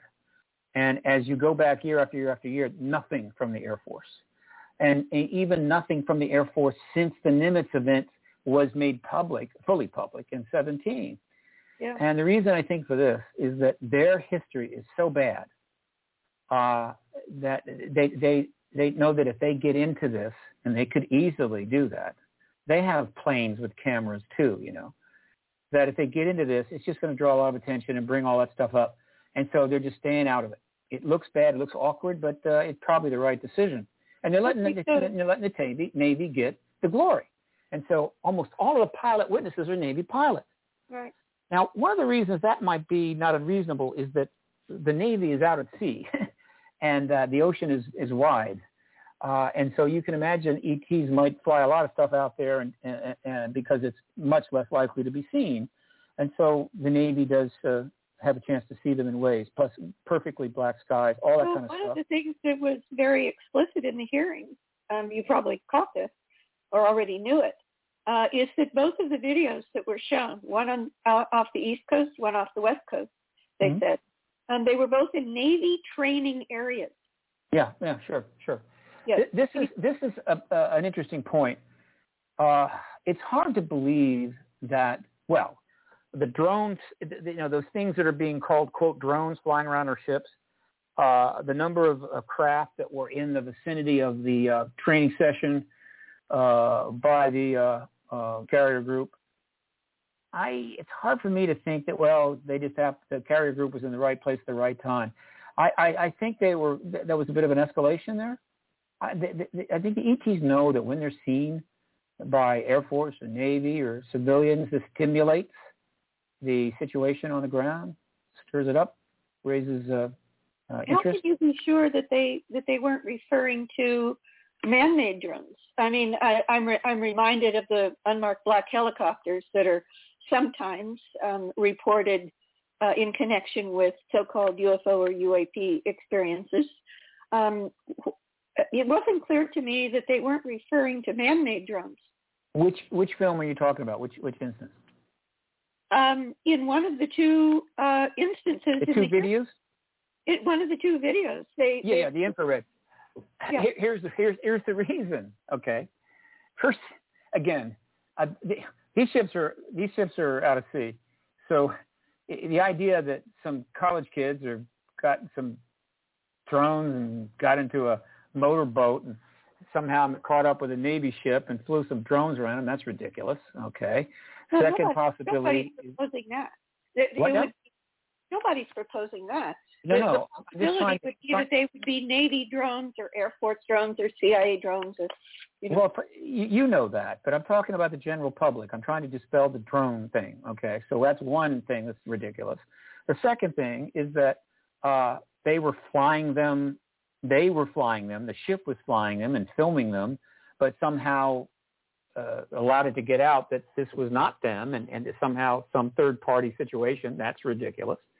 Uh, the possibility there is another possibility that these are uh, drones from say Chinese, one of our adversaries that would have the guts to fly drones near our ships. That is something that's not so easily dispelled. You could see that happening, except for one thing. There is no way a Navy warship is going to allow drones, if that's what they were, flying around their warship unaddressed. Uh, uh, addressed. No, I, I understand. They will that. shoot them down. Period. There's no, there's I no, understand no, that, no but I but I think you have to at least open your mind to the possibility that this was a you know red team blue team exercise. No, I And think that- that's no, no. I, I, there's there's lots of possibilities. I only open my mind if it's if it's worth it, if it's got enough percentages behind it. Otherwise, I'm wasting my time. Well, the idea that this is a blue team, red team thing that gets out, not not not not addressed, not countermounted by the DoD, embarrassing everybody. I, the odds of that are maybe one in ten thousand. Well, So- that's that's not a it's not zero. It's not zero, but can we can't we gotta we gotta we gotta focus. Uh, I mean, the, the government over the years has, has wanted us to go off on every tangent possible. Uh, something happens, establish a hundred possibilities and investigate them all. As long as you don't deal with us, don't bother us. Well, yeah, but but Steve, this was this was the wording that was used by the witnesses. They referred to them as a swarm of drones in the vicinity of the UAP. hmm Yeah. Again, if, So if if they are drones, I'm not saying they're not drones. I'm saying if they are drones, they are not human drones. That is They're your interpretation. Yeah, that's your interpretation. Okay. Absolutely. I feel real comfortable with that. Okay, my last question Okay. is um, in my items um, for this show when I was on with Danny and he had to leave. Um, I highly recommend the book by Robert Hastings, UFOs and Nukes, Extraordinary Encounters at Nuclear Weapon Sites. Do you also recommend the book and are there other books on this subject? I have many times. I think that is the most important book possibly written on the subject ever, going all the way back to Ruppelt. I do too. So everybody Uh, should go out and get it. Yep. Yep. And they all they also made a documentary. Uh, yeah. Oh, it's a that. great documentary. They've done everything they can to get this issue Let me let people Congress. know where they can watch the hour-long documentary based upon the book. It's mind-blowing. You've got to watch it. I meant to put it up. I'll send it to Keith to add to my items. It is hmm. called UFOs and Nukes, The Secret Link Revealed, the documentary film. And this is the this is the link. I'll repeat it twice. It's free. www.vimeo, V-I-M-E-O dot com forward slash on demand forward slash UFOs and nukes. So that's vimeo.com forward slash on demand forward slash UFOs. That's plural UFOs and nukes. You got to watch it. Yeah. Uh, I have on my Excuse me, desk here- excuse me, kids. Can I can I uh, drop in a word for uh, yeah, I'm done. I'm Stephen? done. Thank you. Thank you. Oh no, you don't have to be done, Barbara. I'm just saying I, I wanted to put in a word of support for him on his reticence about the drones, because to the best of my knowledge, and there's some there, uh, it they don't use drones like that. I mean us. That's not the way they. That's not the way that works. They've got better instrumentation for nearby the ship than anything the drone could provide them, and they're a separate thing. They don't want to run them into the planes or something. why It's just not going to happen. Why did the witnesses refer to them as a swarm of drones? because they were Hmm. a swarm of drones. They just weren't our drones, but they weren't the Chinese either. He's perfectly right. You wouldn't let any that you'd know if there was anything foreign around there. If somebody standing on the deck could see them, then Well, it's um, highly secured airspace. They think Yeah. it's they think they're drones because they're making maneuvers where the rapid turns would kill a pilot. They think these things are unmanned, but they're not. Yeah. The fact Yeah. is, what they, they, that's what it seemed like. That's what it resembled to them, and so they called them drones. That's fine. That doesn't mean they were drones. We don't know what they were. But I'll, I'll tell you something else.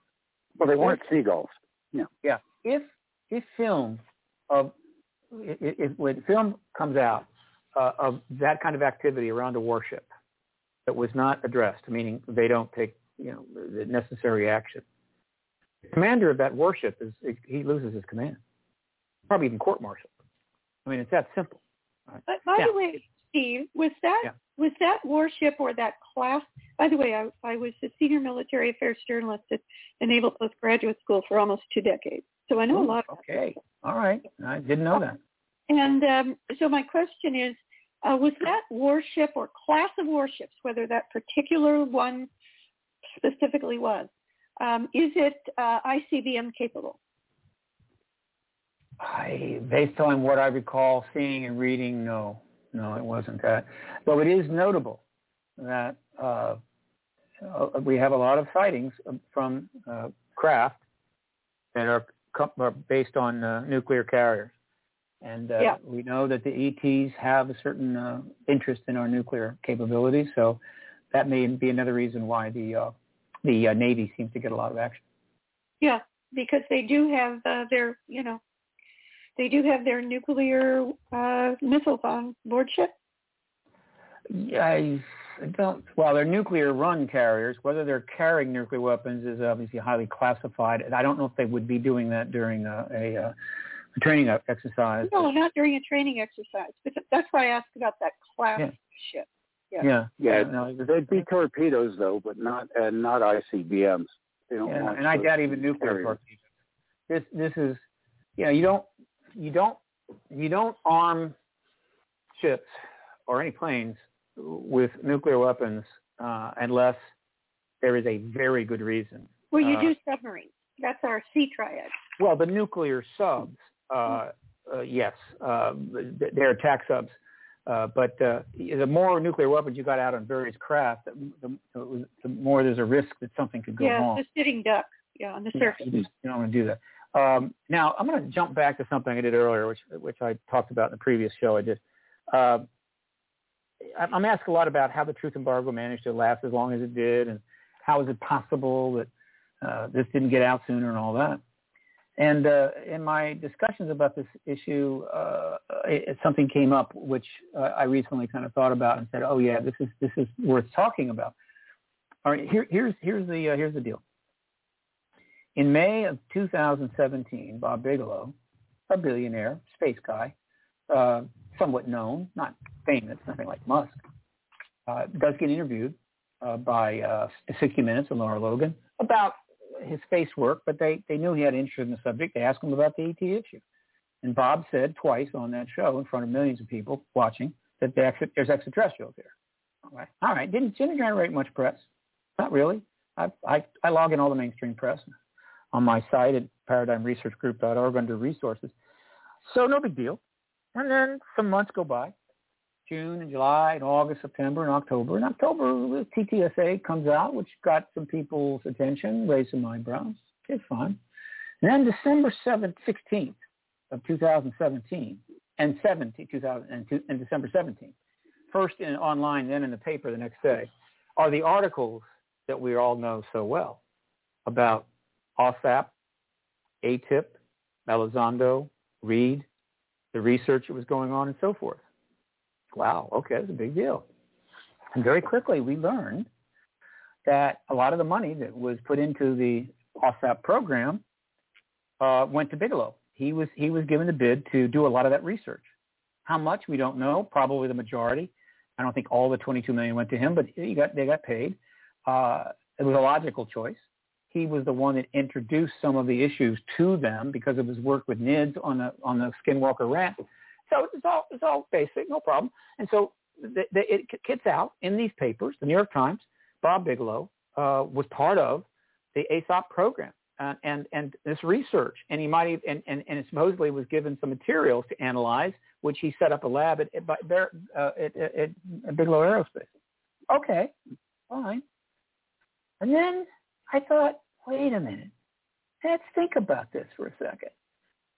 The guy goes on 60 Minutes and says there's extraterrestrials here, and then seven months later, it's learned that he was involved in a research project regarding UAPs that was uh, based at the Pentagon, funded by money from Harry Reid. You would think that the New York Times and the Washington Post and the Boston Globe and a lot of those papers, CNN and MSNBC, would connect that together, right? Meaning, wait a minute, that guy said there's extraterrestrials here. He was involved in a program set up by Reid and was getting money from the Department of Defense. Maybe we should really give that statement he made back in May some serious thought. Do you think they did that? No, they did not. They didn't make that connection. They didn't connect those dots. And I thought about that some more, and I said, yeah, that's the way it works. In other words, we we're in the business of reporting what's going on now. We write it up. We no longer really dig deep and investigate anymore, but we write it up. We put out reasonable articles and so forth. We're doing our job. You know, we hmm. don't have time to go back seven months and look at something you know that far back and try to compare them. We can't connect dots that deep, right? And the news talk shows hosts that got involved in this and interviewed people. You know, you can't. I mean, what, what are they making? They make yeah, minimum. I think they make two to three million. Some of them are making nine million. I know one of the talk show hosts is making thirty-five million a year. I mean, you know, for that kind of money, you don't expect them to have to go back and make a connection like that and put it together. No. And so it wasn't. And the media just moved on. And Bigelow eventually just kind of fades out. Aer- aerospace closed down. He shifts into some other other areas, particularly conscious life after death. Reid dies. And it's all just history now. Man, that's how truth embargoes get sustained, right? If, if the press is doing a fantastic job now, but they still are way far from doing the right job. And so not making that connection, they do that all the time, right? They just won't go back in the past, put two things together and say, we need to look into this.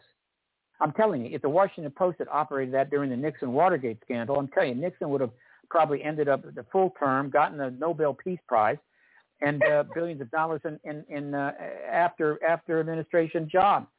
Uh, but they didn't. They connected the dots and they went in there and they investigated. Well, that that's disappeared to a large degree, and on the ET issue, it's non-existent. So they still have much to answer for. Uh, I hope to God they get the hearing before Bigelow dies. Do we know why Bigelow left the uh, the field of UAP? Well, he just got tired of it. I mean, he, he uh, Reid was dying. Uh, his aerospace program was his aerospace Bigelow Aerospace was basically shut down. It's mm-hmm. not clear to what extent that was his decision or whether there just wasn't any business or because he you know he spoke out about this issue that that, that, that NASA had had enough. Who knows? So where's but, the materials? Where did the unusual materials um, that he had at, at his Bigelow hangar go? We don't know.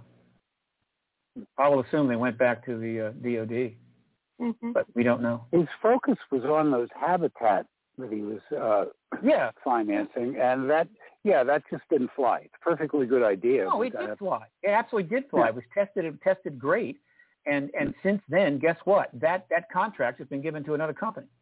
Yeah, they want those habitats. To.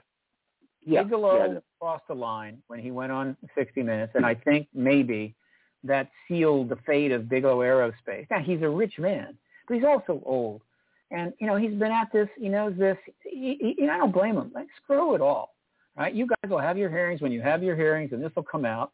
And then he got into he, he has other interests, and he got involved uh, in looking in, in deep into the issue of uh, life after death and consciousness, which I'm sure is probably more stimulating than beating the dead horse of this truth embargo. Yeah, and by the way, I'll, I'll just end with this comment.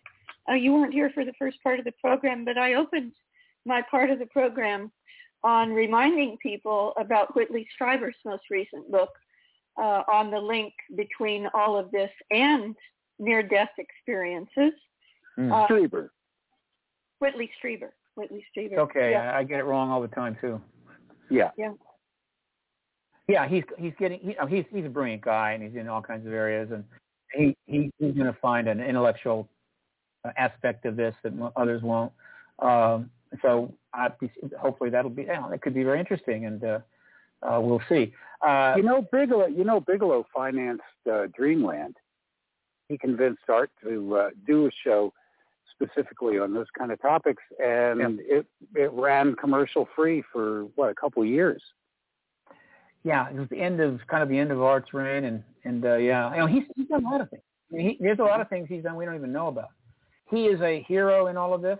Uh, it hasn't worked out probably the way he would have liked. Uh, didn't work out the way a lot of people would have liked, whether it was Rockefeller or Clinton or whatever. Uh, it's, it's a uh, tough guys.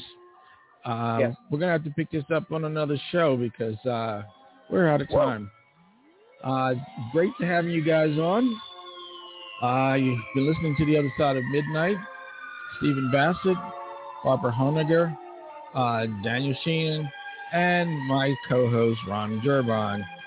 And we'll be back next uh, to next not next week uh, tomorrow uh, with a second part of this.